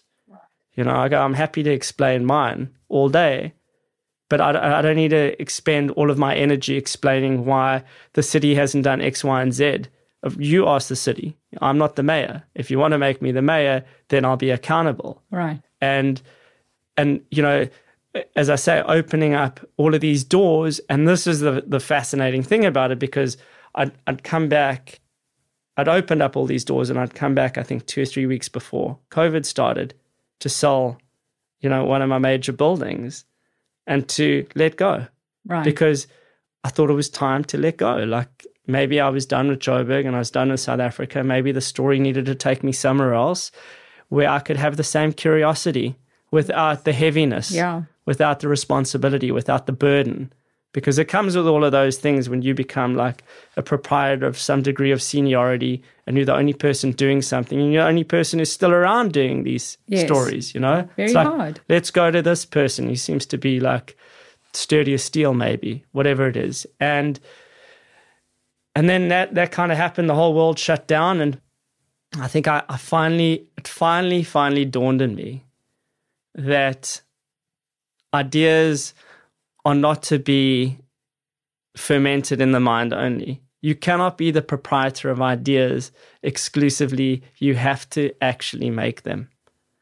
And and that's that's some part of me, whatever it is during COVID, that was like a birth of a new Adam, like a new conviction. And it happened to be that I was locked down in Johannesburg like the last place in the world that I ever would have thought, having traveled the world for three years before, that this moment had re arrived. I was like, well, this is now 17 or 18 years later. The same thing is almost happening again, but this time it's happening with all of the knowing, with all of the understanding, with all of the wisdom, wisdom, with the with the experience, with you know, and that you could find a way of really, really accelerating excellence. Mm. And that's what I feel like this rebirth of my life in Johannesburg is starting to feel like. You know, it's been, you know, maybe post, I, I hope we live in a world of post COVID now, but, you know, for the last six or eight months, there have been some seriously transformative things that are happening. And I, and I truly believe that it's the beginning point of a whole new narrative that's going to be a global story again. I mean, that's really exciting to know that, you know, because it's almost like the phoenix rising in a way. And and and having, you know, a new vision, having to to pivot, which COVID has, mm. you know, demanded of everybody. And if you couldn't do it before, you weren't really um, engineered that way, then boy oh boy, you're going to have to learn really quickly. So the fact that I think you've you've had like so many opportunities to pivot along the way has put you in a masterful position to actually be ahead of that and go not only you know am I ahead of it, but I actually know what I want to do already. And there's there's a new um, there's a new something new is presenting itself and and, mm. and and you know a new story how am i going to interpret that in my way and and and what is my new offering and in a strange way you know obviously in the good old days people would have the same job forever and then they'd retire and get a gold watch and we know that that is all changed very rapidly over the last i don't know you know, people becoming much more entrepreneurial. And now, obviously, with this kind of remote working experience that predated COVID, you know, of people traveling and working remotely. So I think that the th- there's a, a, lot more. A, like malleability in how people approach things anyway, and, and a lot more less permanent in a sense. So you talk about letting go, and maybe that's in a way the new way of thinking is non-attachment. Mm. How do we still create but are able to not have so much con- connection to in a way that it actually ties us to this and doesn't allow us to be free. It's you know it's funny because you, you, I mean luckily I don't care for watches I care for time, and I, I I'm very focused and firm on the construct of why we do the things we do. You know for what outcome? How do we you know systematically create a life? For some type of direction. We don't have to be uplift our eyes all the time to see that we we headed in the right place because a lot of what we do every day is all consuming. But you know, I've always been about the, the, not being wasteful of, of our prime commodity, and our prime commodity is time. Is to be able to have the freedom of, of that time. You know, that's something that is is the greatest luxury in my view, and I don't there's they're, just there's there's so much inside of me that that understands that there's a responsibility when you have these attachments. So you want to attach to an idea and you want to make things and you want to be inspired by certain things. And at the same time, in my breath, in my world, I also carry this burdensome kind of heaviness of going, well, I have ownership of a lot of property. You know, I still have to deal with a broken, failed, dysfunctional city. He doesn't know how to measure anything, coordinate anything. And I'm constantly having to deal with things that I, I, I so vehemently dislike, in all honesty, because I, I, have. That's not any of the reason that I did what I mm. did. It's not the reason that I do what I do. Mm. It is the great thief of time, especially in South Africa, because and especially in Johannesburg, because everything is the same. It's the same every second hour. There's an outage you know, every single month there's a problem with the council, you know, quantities of measurement. Every single day there's some other complexity. And, and you're dealing with these things with such astounding regularity that you couldn't explain this to people who live out of South Africa because it's not the sort of thing that you ever have to tend to. So this makes you resilient in ways that are challenging to explain to other people, right? But it also you can go, well, I, have I've created um, guys. I know how to operate through this way, but it's super challenging.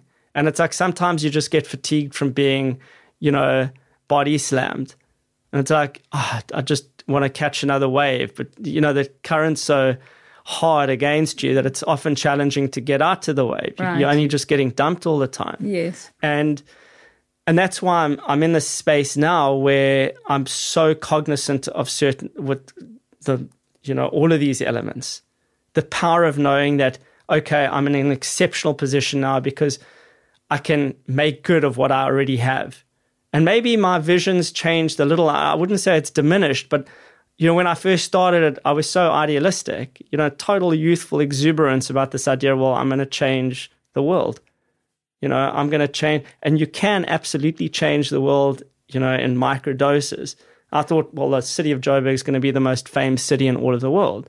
And then there's certain things that you can recognize, well, you can only actually do that if everybody believes in that.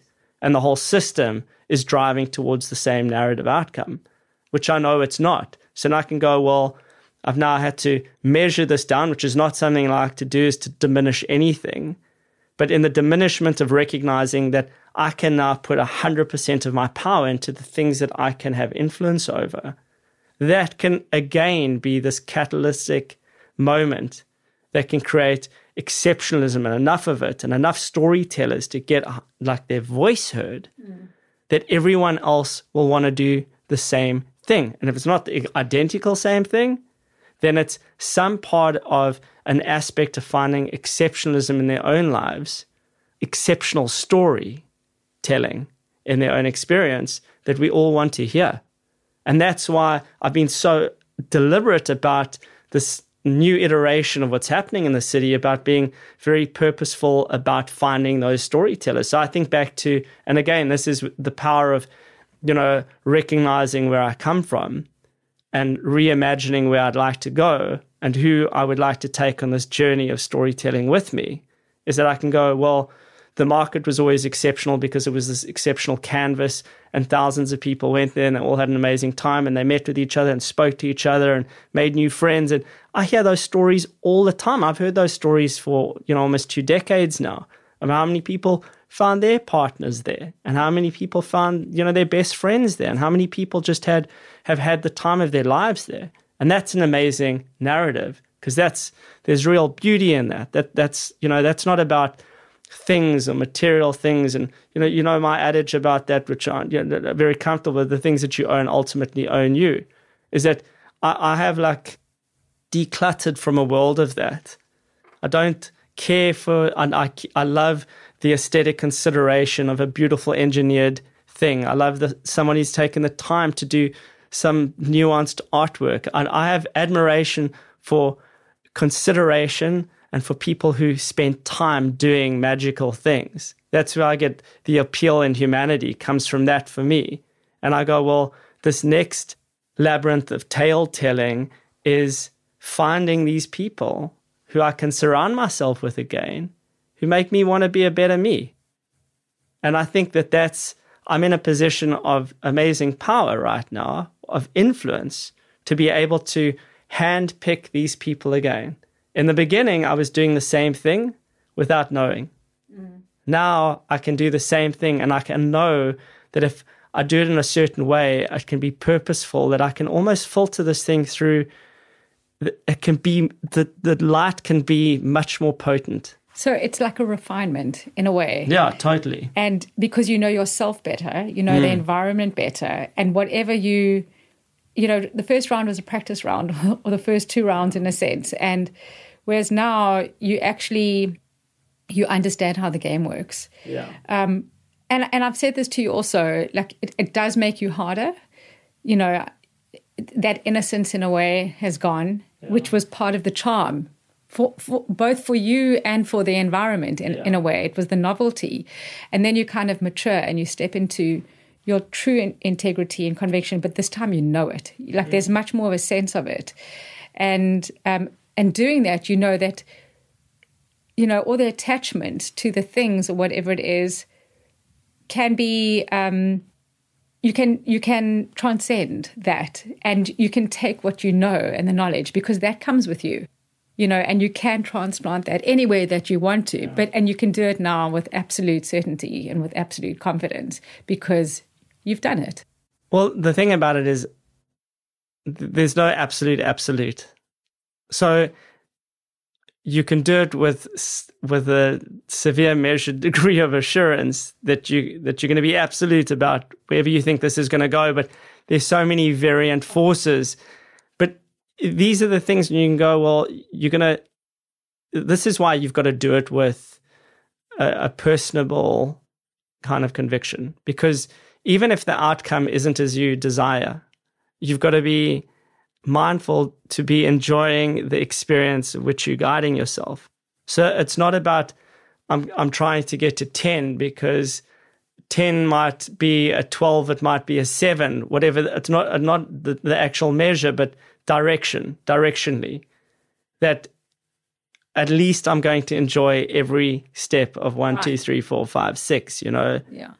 And and that's where you start to to understand that why we do the things we do. Because we could very easily do the things we do because we've become so familiarized. I think that's the beauty of the nature of both your work and mine. But the interesting thing is that as long as you keep approaching whatever it is, even with the knowledge and the you're kind of more comfortable in in that with the wonder, you know, with the curiosity of a of a child, with the charm of with the innocence, mm. all of those kinds of things, because it's always new and it's always inspiring.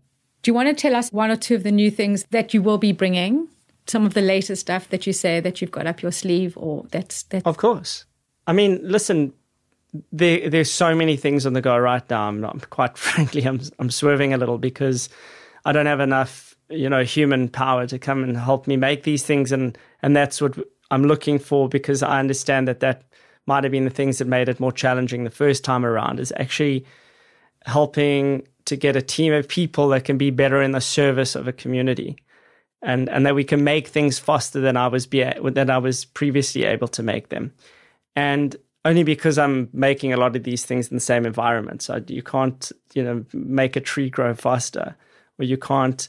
Sometimes you physically can't build things firmer or faster, but but you can you can bring enough you can bring more things to play, and that's what I want to do. So you know, when I was looking at reimagining the market, which has been closed for two years, going like, what were the things that were exceptional about this place? And going, okay, well, I don't want to just reopen it and have the same thing. I'm going to go, well, I'm so resolutely confident that the new product that's going to be created there is going to be even better than it was there before. I'm willing to actually give it a new name. So we don't have to be reliant on the the old things that were in the service of us. And that was a challenging thing to go, well, this is a new name, it's perceivably a new construct, part of the legacy of what it was is going to be fed into the system and it's going to be even better. And this is the playground. The playground. And, you know, it's opened up, it's been, you know, three and a half months now. And, and there's just every time all I ever hear is that this place is so much better. And this is of a place that people used to go, this is the greatest place yes, ever. Yeah. So that's reassuring. And that's from an experiential side. But there's an underlying labyrinth of power, in my view. And that is how do we then take young storytellers who might not have had the same opportunity, might not have had the same conviction or drive as, as some of the market goers who started in the beginning, who've, you know, I, I've had, you know, I could rattle off literally dozens of people who started off at the market either as part time little gigs or places to get away from their corporate jobs to people who have become, you know, own hundreds of restaurants or major distributors or they found their voice in this place and they'll tell you about it. And I hopefully I'm going to get to a point now where we're going to film all of this storytelling because storytelling is just the most depth it, it, it's the most meaningful thing we are when you talk about we are the things we come from and they are the things that they come from is that we are all thousands of years worth of storytelling right. inside of us and that's where we get our our makeup and we get to influence the next storytellers. And that's a power that we need to be resolute about, mindful of, and take ownership of. So, you know, these young, I've, I've found a young guy that is, is a curator for us now. And this has been taken on by a big brand because I headhunted a big brand who have hundreds of thousands of small business traders and they much easier the storytelling narrative connector. And we have five spots at the market, and we basically are letting people tell their story for free and that they can slowly start to get to a point where they can build into um, restaurants and that we can put them into some of the other spaces and we can uplift and improve and mentor and make exceptional, help right. make exceptional. Right. But their story is their story. We'll just be a megaphone. Yeah. That's the one thing kind of in culture. That's mainly in streetwear at the moment, doing the same thing.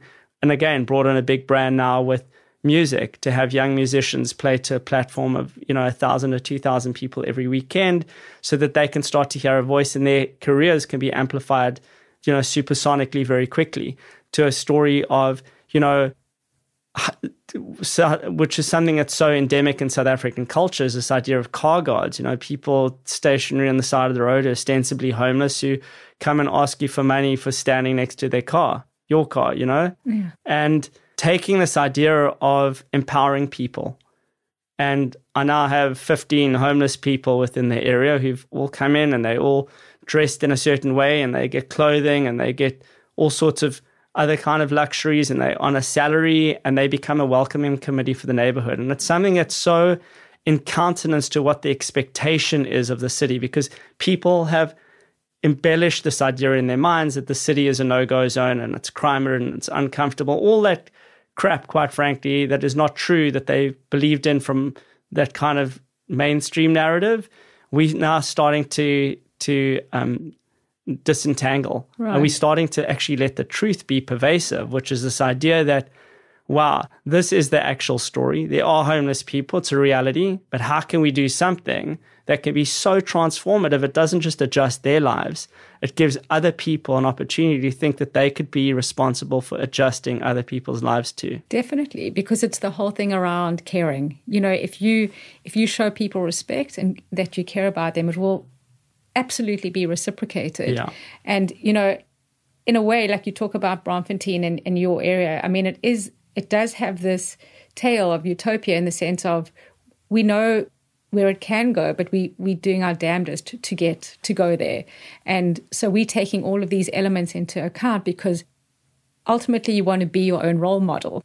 Imagine if you could be your own role model. And so many of the people that you're bringing in have never experienced that. So there's this continual role modeling as people move up the different tiers of life experience um, and, and come through the doors. And it's so it's almost like you become a school. It's like a, it's, it's like a weird idea, but they, they it's a and it's a family. So that's what you've almost created in the context of the space that you call bricks and mortar. That is so much more than that. Yeah, I don't call it that because I do feel like it's a community. Right. And the thing is, it's know, alive. very, very firmly alive, Yeah. but we're all learning from each other. And even though I might be the principal in this analogy, Yes.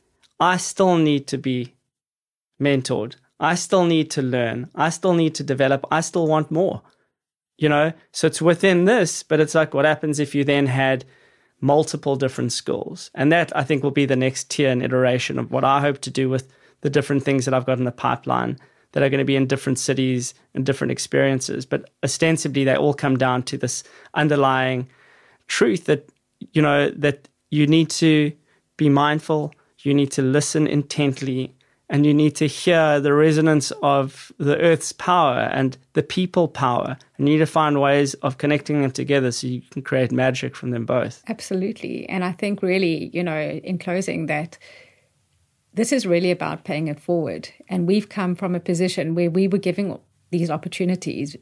You know, we're very privileged to have had many opportunities available to us. But I truly believe that we've used that as currency and that we've paid it forward and continue to pay it forward in a way where we are constantly learning as well and constantly changing our own stories so that we can bring more people into the fold etc so it's like a it's it's it's it's like water. It's moving all the time. And just to be a little bit ahead to know you know kind of what foot to put in front of the other but also to be surprised and excited about what is being presented For sure. I mean, that's that really is, you know, the ultimate wonder of being alive. Is that you have to. Con- there's no, you know, ultimate. There's no perfection. There's no. You've just got to be sincere about yourself and the experience of this process, and to try and find, you know, those magnetic elements that give you resonance, that make you more enthusiastic about anything else to get out of bed for in life is that you just have to open your eyes and pay attention and listen to your heart. And the sooner that you can start to do that, probably the better off you'll be because you'll get more experience in that state of being. And Yeah. that's where, you know, thankfully you and I get to play with a lot of. And um, it's a wonderful gift that we both luxuriate and are very mindfully appreciative of. Absolutely. I, I, there's something that you actually say here. I'm just trying to see if I can find it. Um, And you've got this quote, maybe you know it off by heart, um, on your wall in the office, at least you used to. And it Still says, well, I can't find it, so you have to remember it. Um, but basically, it's if you can actually. It talks. It talks to the idea of entrepreneurship. Yes. Here you Right. go. I live by this quote on the wall of Play Braamfontein's offices. Entrepreneurship is living a few years of your life like most people won't, so that you can spend the rest of your life living like most people can't.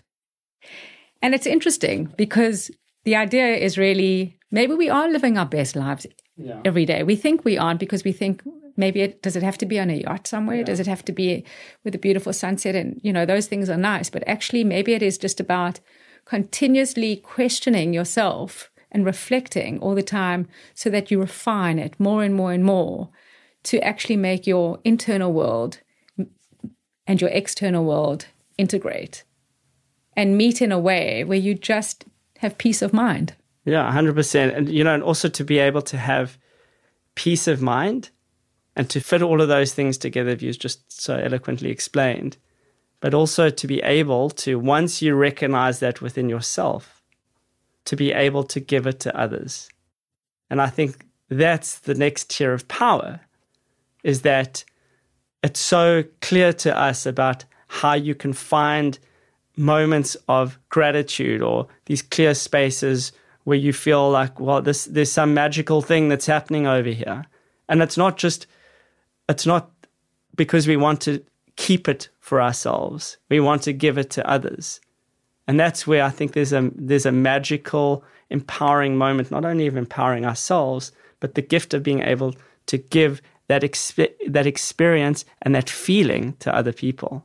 Because the more of us who do it, the more of us experience it, the more the world gets to be, you know, greatly enhanced. And that's the world we want to live in. Exactly, exactly.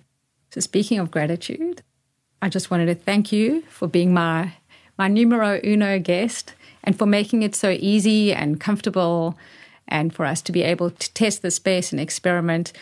But I truly respect and admire you as a human being. You know that. Um, I, I respect your moral code that you live by, what you've manifested in the world, how you've manifested it.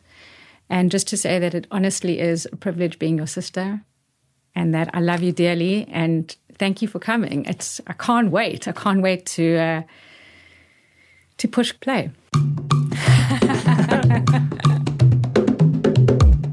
Thanks for listening. We really enjoyed our conversation together. So please watch the space for more inspiring conversations with phenomenal humans and support us on Apple Podcasts and Spotify. We'd also love you to follow us at 360.degreeshuman on Instagram.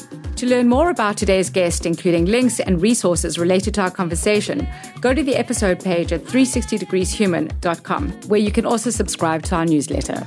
If you live in Cape Town or are visiting, we'd love to see you at our next rooftop retreats. It's a midweek, mid month, holistic urban mini retreat and pop up experience on rotating city rooftops, inspiring you to live whole.